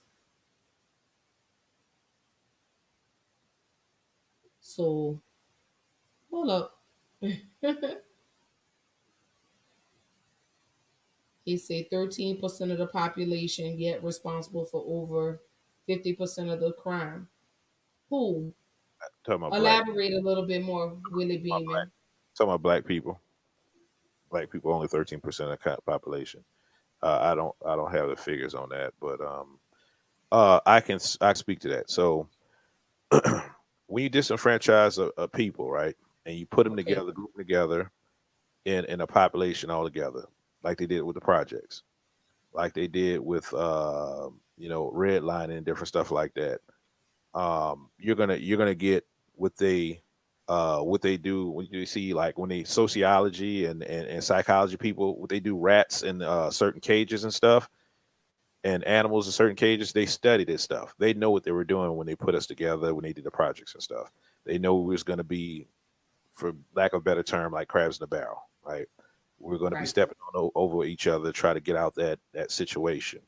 So um that plus when you have white people that put it that put drugs in the community look that up. Let's let's talk about that the fact that they they uh they put crack in our communities you know they they, they flooded our communities with with crack cocaine so that that breeds violence also right so you cannot uh yeah we we have we probably that's probably right figures I mean, I'm not going to dispute the figures because I don't have any other figures, but I, I, can tell you the cause of that. The cause of that is is um, is is how they set the system up for Black people, how they how they uh, uh, made the the problem. They made the problem, and they're going to report the they're going to report these stats. So they they're going to report uh, what's going on. They're going to point a finger at it after they they caused the problem.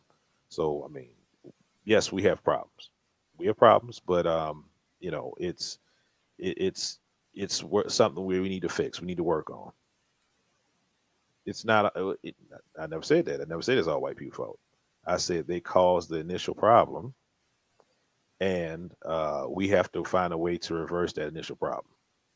To curtail that problem, you know, if you go back to the scene in Boyz n the Hood, you remember when Furious and Trey and Ricky went out when he yeah. took them out to the land, went to the property, yeah. and it says uh,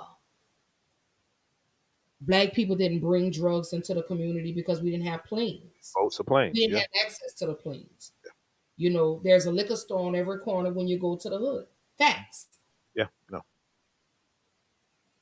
You know, when when I went to LA, uh, that's all you see on almost every corner. A liquor store, a dispensary, yeah. and a Starbucks. Yeah, that's that's the new. That's the that's the gentrified version because they got Starbucks over there. But the, right. the, liquor stores, hey, we we can blame white people partially for it, but we got to also blame black people because if we don't want that in a community, we need to stop patronizing. If they don't get right. the money, we'll shut down. We get them out of community. you know, we it, it goes hand in hand. We we share part of the blame for that. We can't we can't totally blame black people. We can't totally blame white people. You know, but we we need to stop. You know, we have control of what we do in our communities, and we need to take that control back. And again, that goes to the blame game. You know, mm-hmm. when are we going to stop pointing fingers at one another and, like you say, take accountability for that? Um, so Robert says integration allowed easier um, destroying control procedures. Uh, um, as much as I want to blame integration, um, I, I, think it wasn't good for our community. But after after integration, um, after integration, other other uh, nationalities of people thrived. You know, um, once again, we have to take some blame in that also because you know Asian community, Hispanic community, you know they had they were integrated right along with us, and and they did what they're supposed to do. Um, I look at you right. know Treme. You remember how Treme was separated? Uh huh. Look at it now. But I, I want, um, but I'm talking about on a national level, right? Um, yeah, yeah, it did something negative. Um, oh, okay. What was the first comment? he said you, you missed the first comment. I don't see the first comment. I don't see it, Robert. The only comment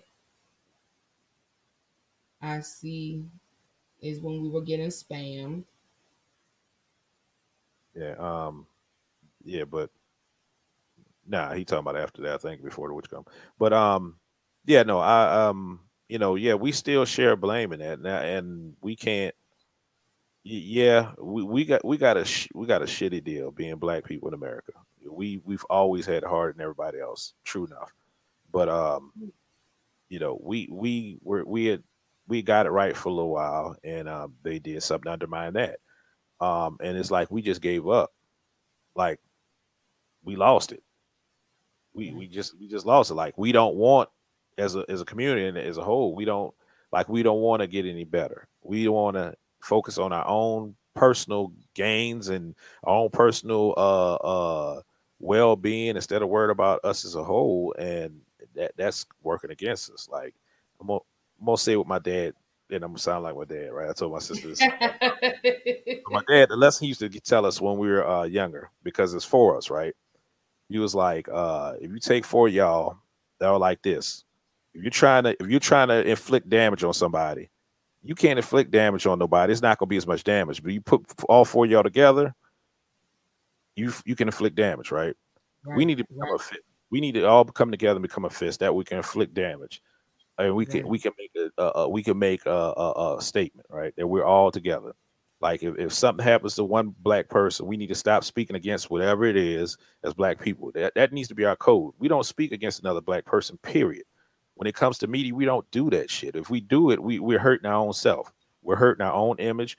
We can't. We're hurting our own people further on down the line you know. So we need we need to get a black code back here and uh, and stop doing stuff against our own community. Hmm.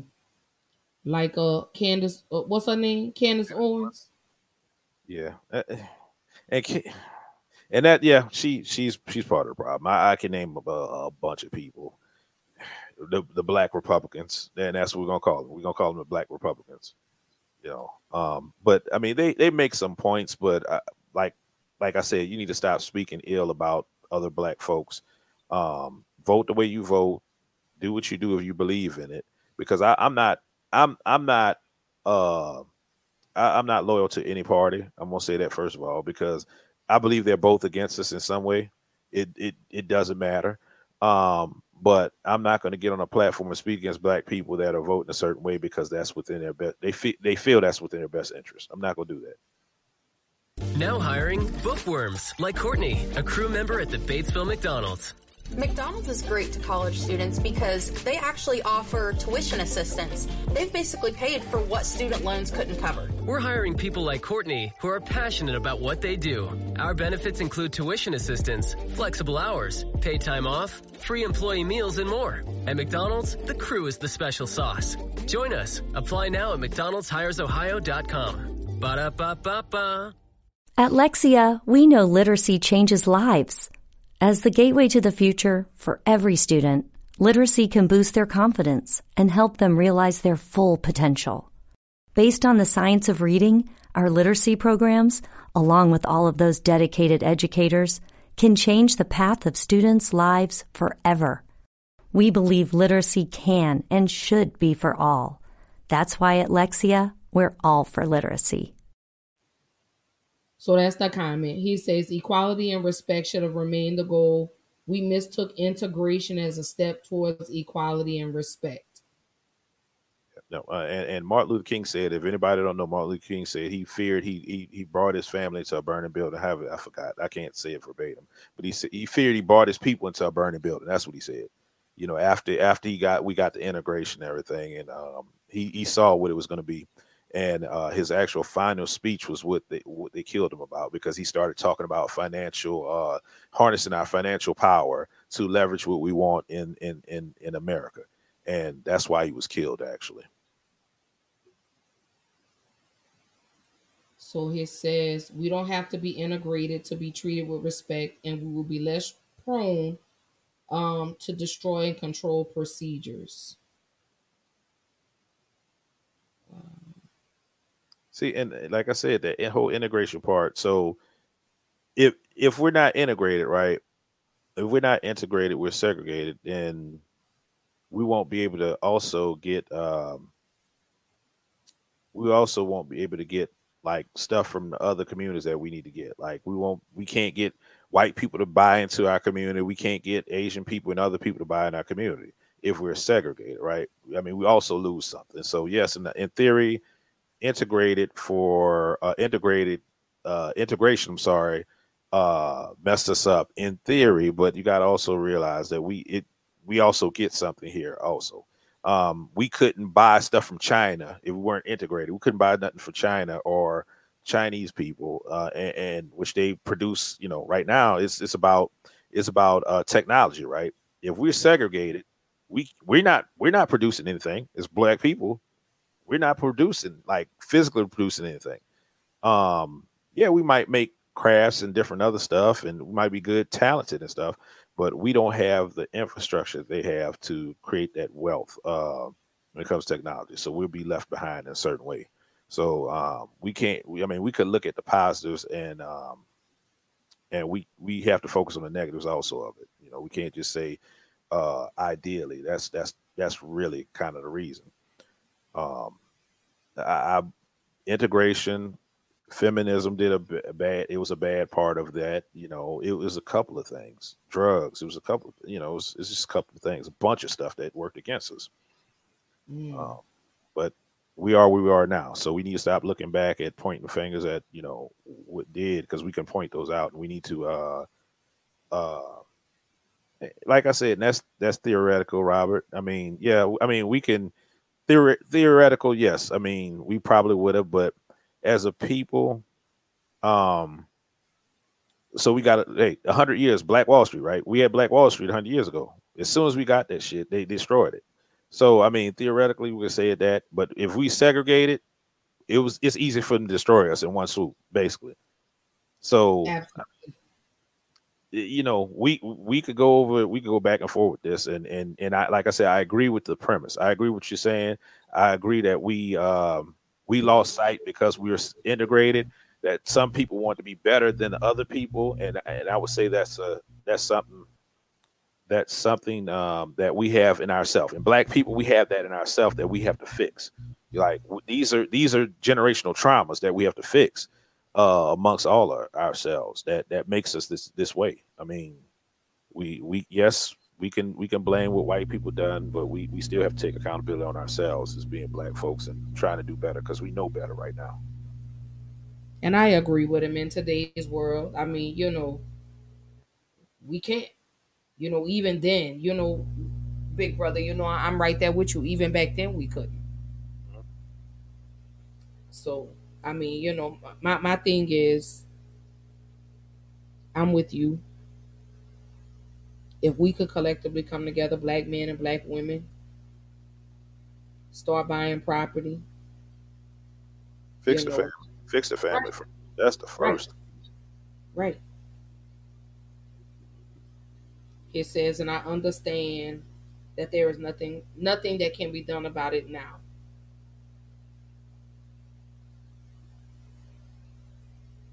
He said, but y'all can't see my original comment, so it's partially taken out of context. I don't know what's going on. I don't know why.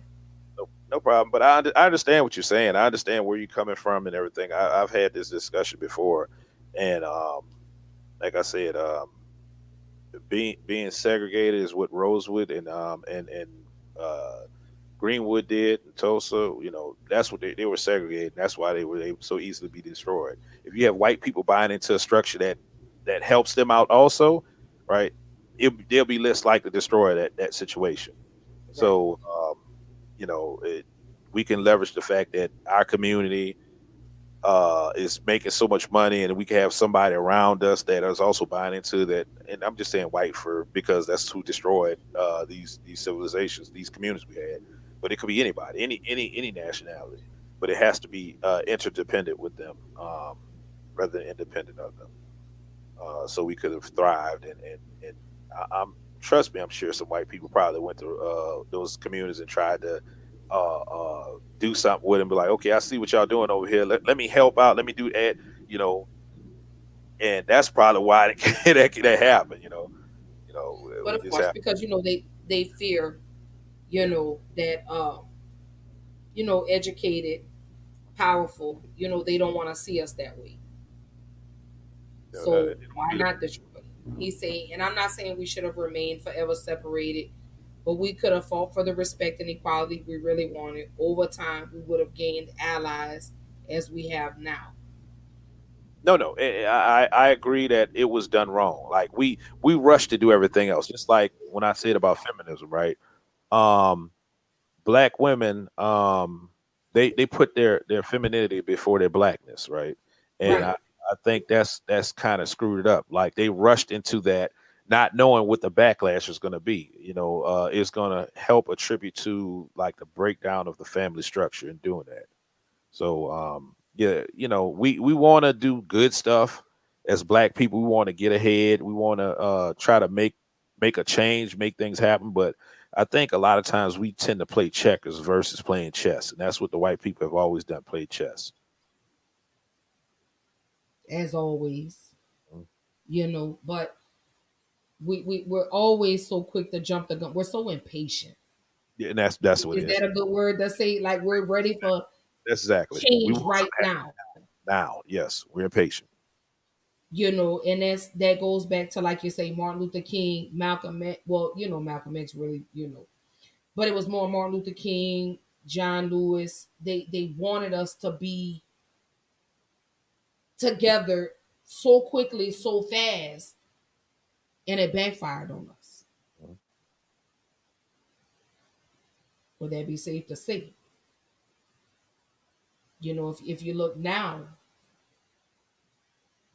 and, and, and we can only speak this because hindsight is twenty twenty, right? Yeah, I mean, we can't say back if if we were that we were live back then and we were in that struggle back then, we would have been doing the same thing. I'm not gonna shit on them doing what they did because they they actually they changed the world. I mean, we can't yeah take that from. They they actually changed the world. Um, and, and every other nationality uh, should pay homage and should be put into the black community because they wouldn't be able to do business in this uh, in this in this uh, country it had it not be for the the the the stuff that we gave and you know the the leaders that we've uh, sacrificed that sacrificed themselves for the cause you know they wouldn't they wouldn't have what they have today. So um, i'm i'm i'll disappointed with you know a lot of these other nationalities the fact that they don't try to uplift the black community because they like i said they owe us something actually. So underhill security says as a proud black man i hate the struggle to not totally chimp out all the time. That's right.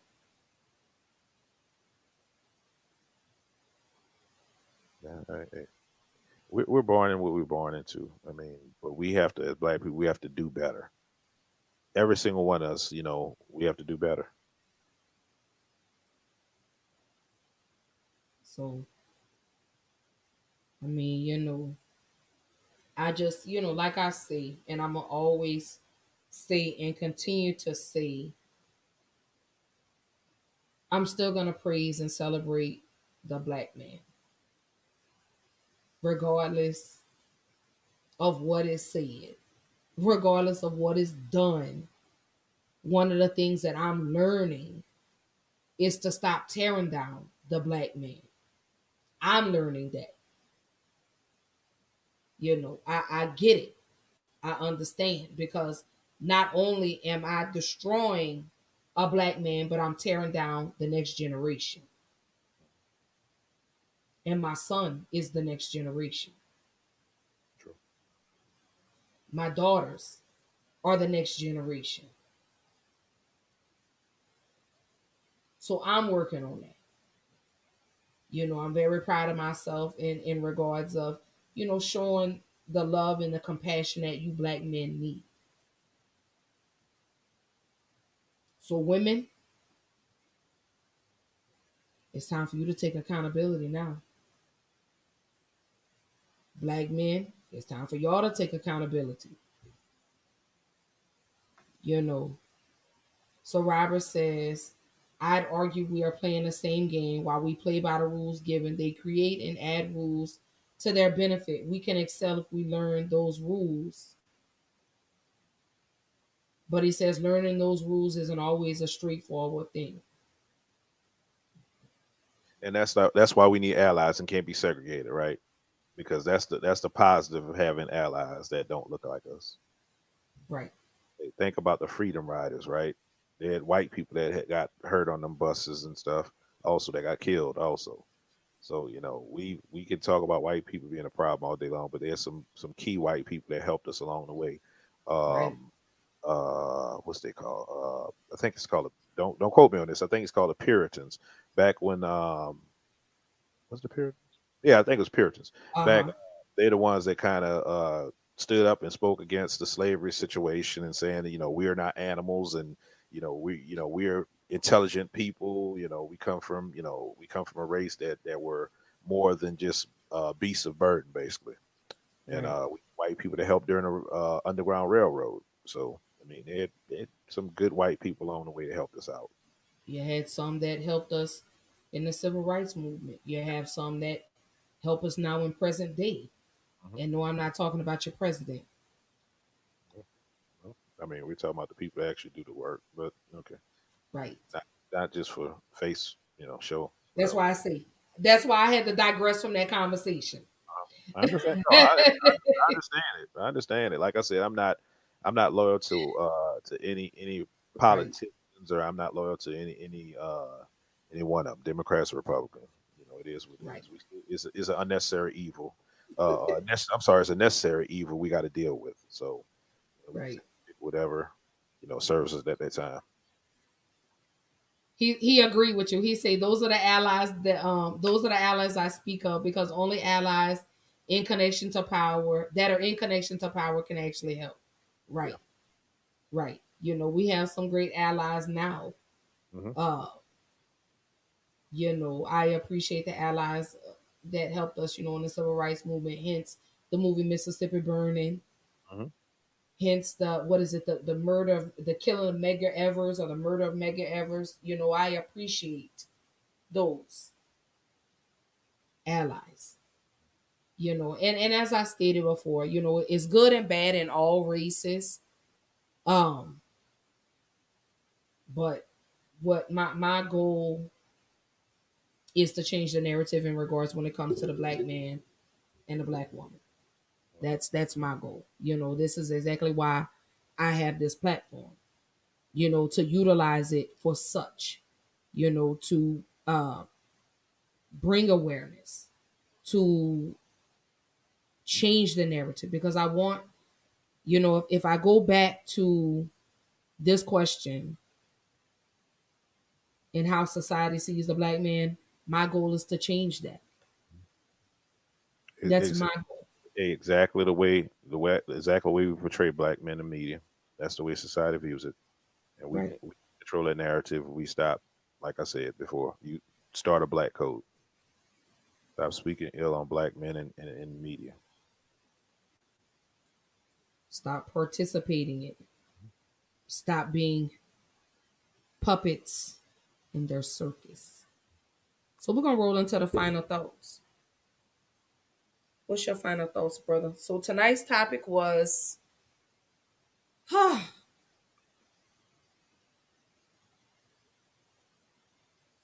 this was tonight's topic. Fear of the black man. Why is white America afraid of the black man? AKA Negrophobia. So, so you know, I had a term I tried to make put in a in a uh, dictionary, right? I tried to, you know, it's Negro androphobia, is fear of the black man, and uh, they That's denied. it. So, yeah, Negro androphobia, and they denied it. So, uh, hmm, whatever. But um, So Robert says, I'd also argue that if they really could have, with no repercussions, destroy us in our entirety back then, he say they absolutely would have. You mean you mean black men? Because they wouldn't have destroyed the black women. They would have destroyed only the black men. Oh yeah. Like they tried to do. hmm Like they're trying to do in present day, hmm but not realizing that it's not working. Because not only are you having black women having black babies, but you're having Asians, whites, Mm. Latinos. So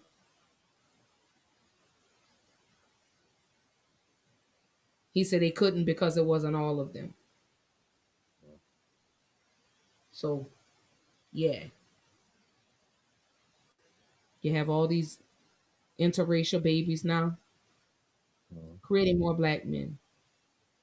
Mhm. So they're not an exception to the rule anymore. Hence Daunte Wright. hmm So they're killing them too. So your final thoughts, brother. So my final thoughts, a quote, and don't uh don't totally quote me on this, because I, I actually got it from Boondocks, uh, which is totally true. Um, It's my show. Yeah, this I shows love that show. what I'm about to say. Uh, we need to understand that private private nigger moments only hurt us. Public nigger moments hurt us all as a people, and Mm. that's that needs to be the code. Stop having these uh, uh public uh displays against each other. That's going to hurt us in the long run as a people. I'm with you. We as black women, Now through April 14th, join a clean and spacious Planet Fitness for $1 down and only $10 a month. With tons of equipment and free fitness training, it's the perfect place for everybody to work out. Even me, Mr. I can't sleep at night, so I keep dozing off during the day. Especially you, Snoozy. You'll rest easier and feel fit-tacular. Wait, how did you get in here? Join in club or at planetfitness.com. $1 down, $10 a month, cancel anytime. Hurry, deal ends April 14th. See club for details. At Lexia, we know literacy changes lives. As the gateway to the future for every student, literacy can boost their confidence and help them realize their full potential.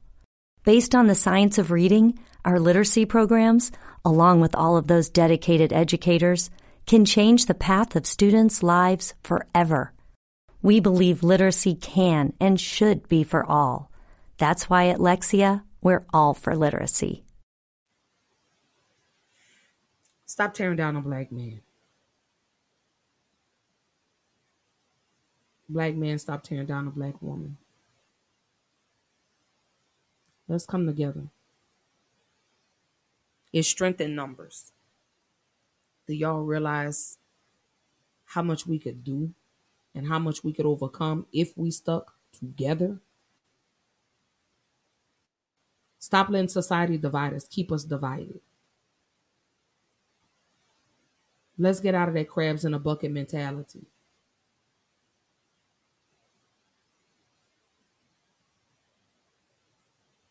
Black man, stop killing other black men. Start viewing that black man as your brother and not as your competition.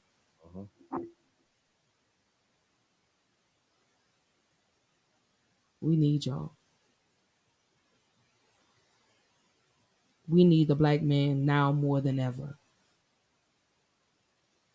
We need y'all to stand up in these communities. We need y'all to stand up for the children, stand up for your women, and we need to do the same as the black woman.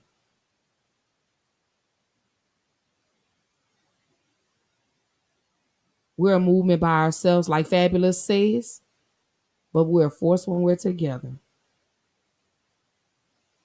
Let's build our own dream team. You go back and you look at the USA Olympics, look at that dream team. Let's let's build that up. Miss Robbins says she agrees it only hurts our narrative. So let's come together, let's unite. Let's move as one. To the black men,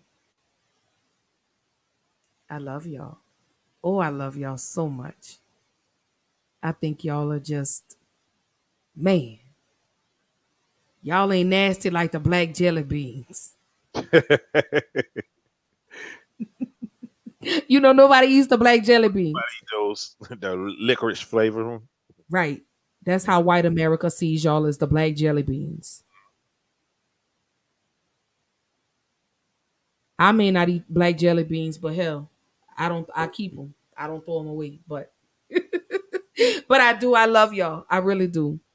I promise I do. Um, I, I don't know what more to say. I just don't believe it's enough words in the dictionary for me to express the way I feel about black men. Y'all are definitely kings in my book. I don't care what they say. I don't care what your past is. I freaking love y'all.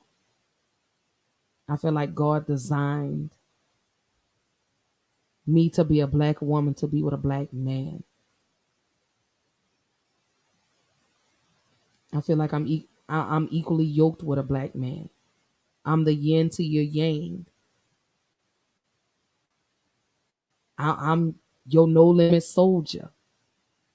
You know, I, I feel that way about the black man. I, I do. I love the I love when y'all enter the room. Y'all immediately grab my attention. I'm looking from the top of your head to the bottom of your feet. I'm looking. I'm peeking. I'm I'm yes.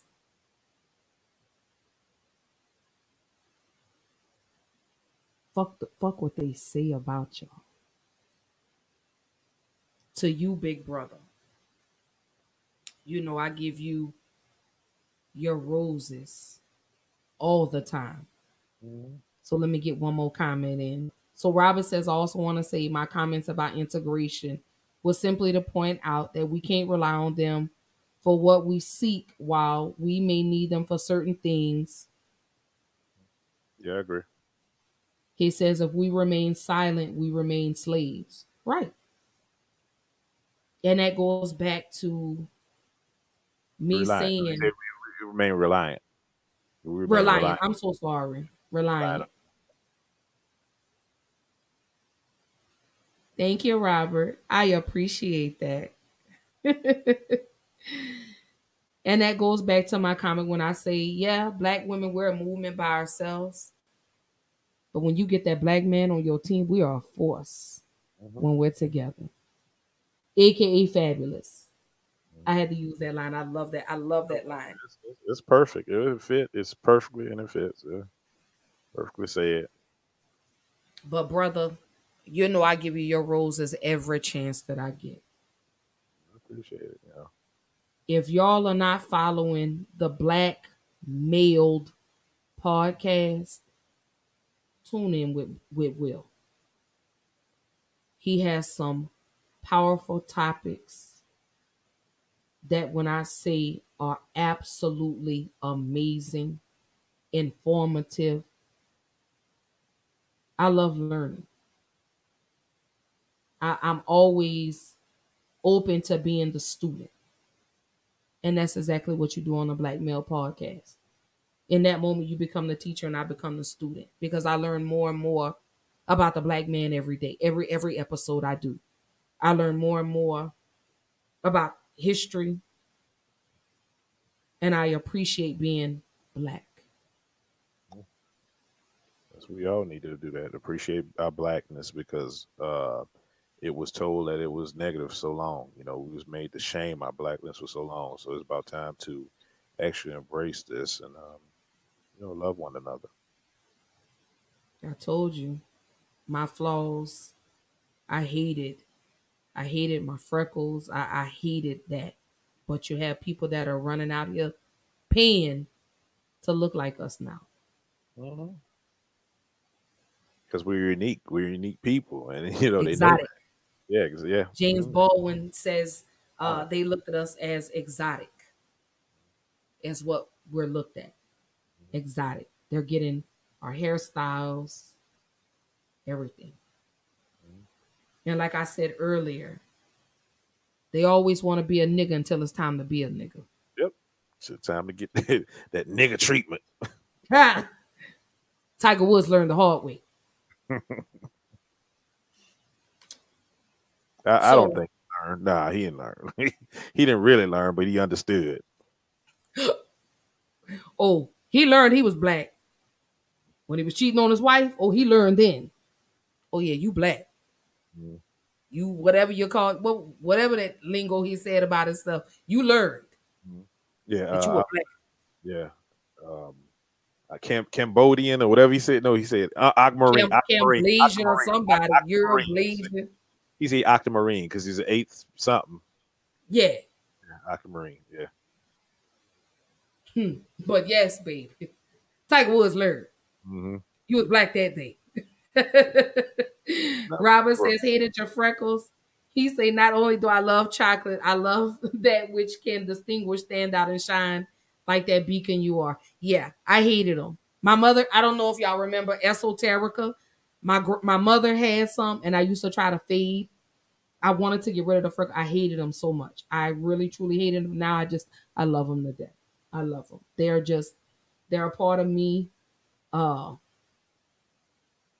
you know and and the one thing i love the most is out of all my father's children i was the only one to get that distinguished marking my father and my uncle are the are the other two that have this distinguished marking i'm the only one only girl that has it out of all the grandkids the aunties the cousins i'm the only one that got that distinguished marking there it is right there mine is on the left my dad's and my uncle's is on the right so I'm special. G- genetics and the DNA. Dina. Man. And then I saw some pictures of like we're we're gonna talk about all of that on another show, but I, I found I saw a picture of like a distant relative. And I look just like Indian or something like that. Yeah, you look But- Indian. Hairstyle. You look. You definitely. You look Indian. Indian family. I know that's that skin. That's that skin. Wait till the summertime and I get dark. Boy, y'all, y'all black men, boy, y'all so beautiful. But I do have this one song. Oh, thank you, Miss Robin. Thank you, Poo Poo. Oh, and I forgot to uh, um. I'm so sorry, Christina. She goes by Robin Paris MUA on Instagram. Go follow her. She has Women's of Empowerment Inc. Woe Inc. W O E I N C. Go follow her. She has some great shows. She goes live on Instagram. Support her movement. Women of Empowerment Inc. Um, also in the final thoughts, I do want to say, uh, let me get back over here. Don't forget, y'all know Black Girl Interrupted is live every Tuesday, every Thursday on Facebook. Um, the days and the times may change because, well, yeah, the days and the times may change because my work schedule is about to change. So I may um start going live on I can still do it on Tuesdays. I may do it Tuesdays and well no, I think the days will still stay the same. I, I get off, you know, uh, in time to rush, but the time may just be pushed back a few a few moments so I can get everything set up.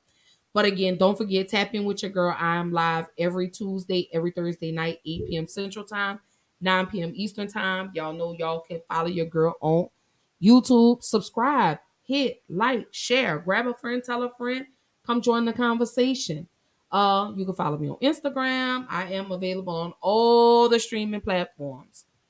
Uh, but I do have this one song that is like so fitting for tonight. I want to end the show with this song.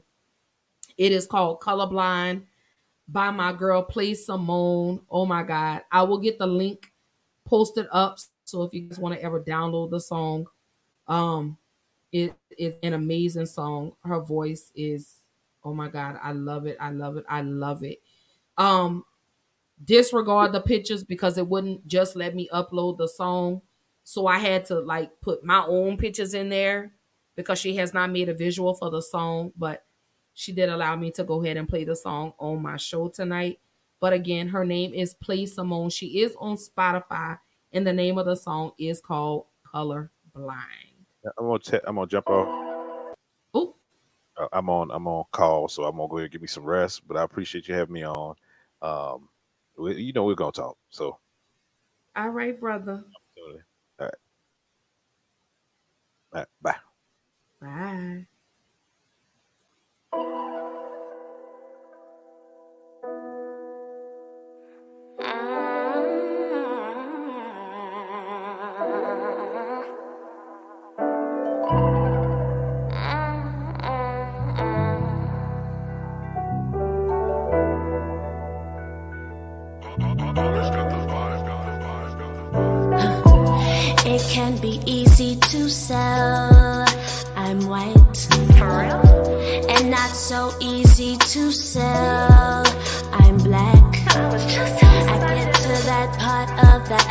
I leave it unchecked. Cause I'd rather not identify with that.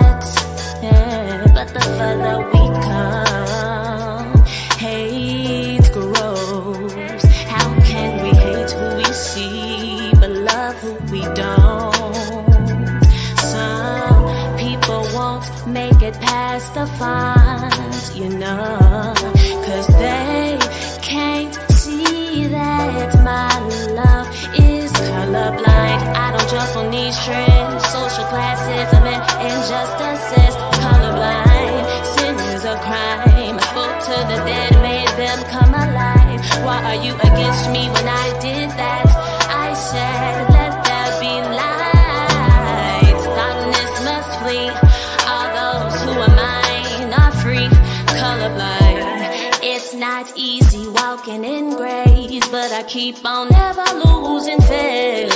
Mercy every day. Make it new so it's a clean slate, and you can work for it. No, you cannot work for this. There's not enough money to pay the price of running from me, but I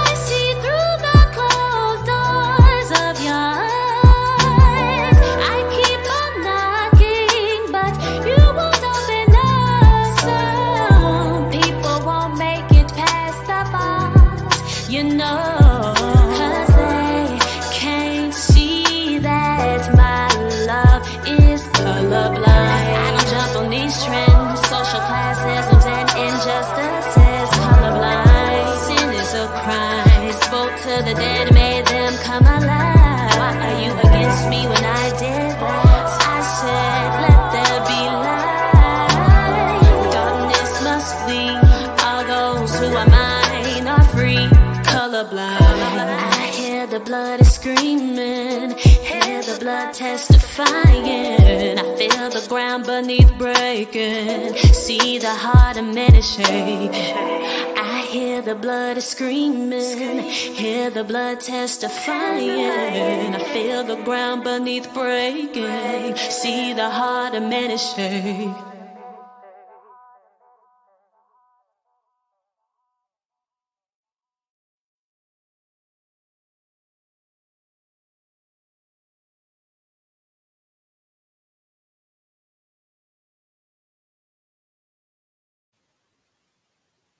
Man, y'all don't forget, go on Spotify, type in Play Simone, and download that song color blind i love love love that song. Um don't forget third um will be about deadbeat fathers and bit or bitter baby mama syndromes. So i will see y'all thursday night 8 p.m central time 9 p.m eastern time. Don't forget grab a friend tell a friend. Look tell them come holler at your girl let's have us some real live conversation in regards to uh bitter baby mamas or deadbeat dads? Which one? Which one is it? Which one is it? So I will see y'all Thursday night, 8 p.m. Central Time. Again, thank y'all for all the love, all the continuous support. Shout out to Big Brother Will. Again, go follow him. He also he has two podcasts: the ADHD Hour and, and the Black Male Cast. Also, don't forget to tap in with my girl Christina at Woe Inc. W O E I N C. Don't forget, go holler at my boy Big Low Country Sports.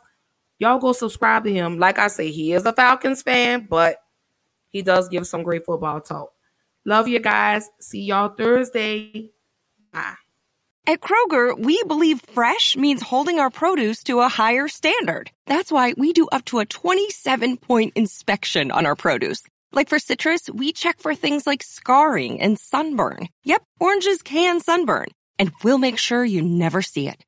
In fact, we only allow the best oranges, lemons, and grapefruits to reach our shelves. Because when it comes to fresh for everyone, we believe the juice is worth the squeeze.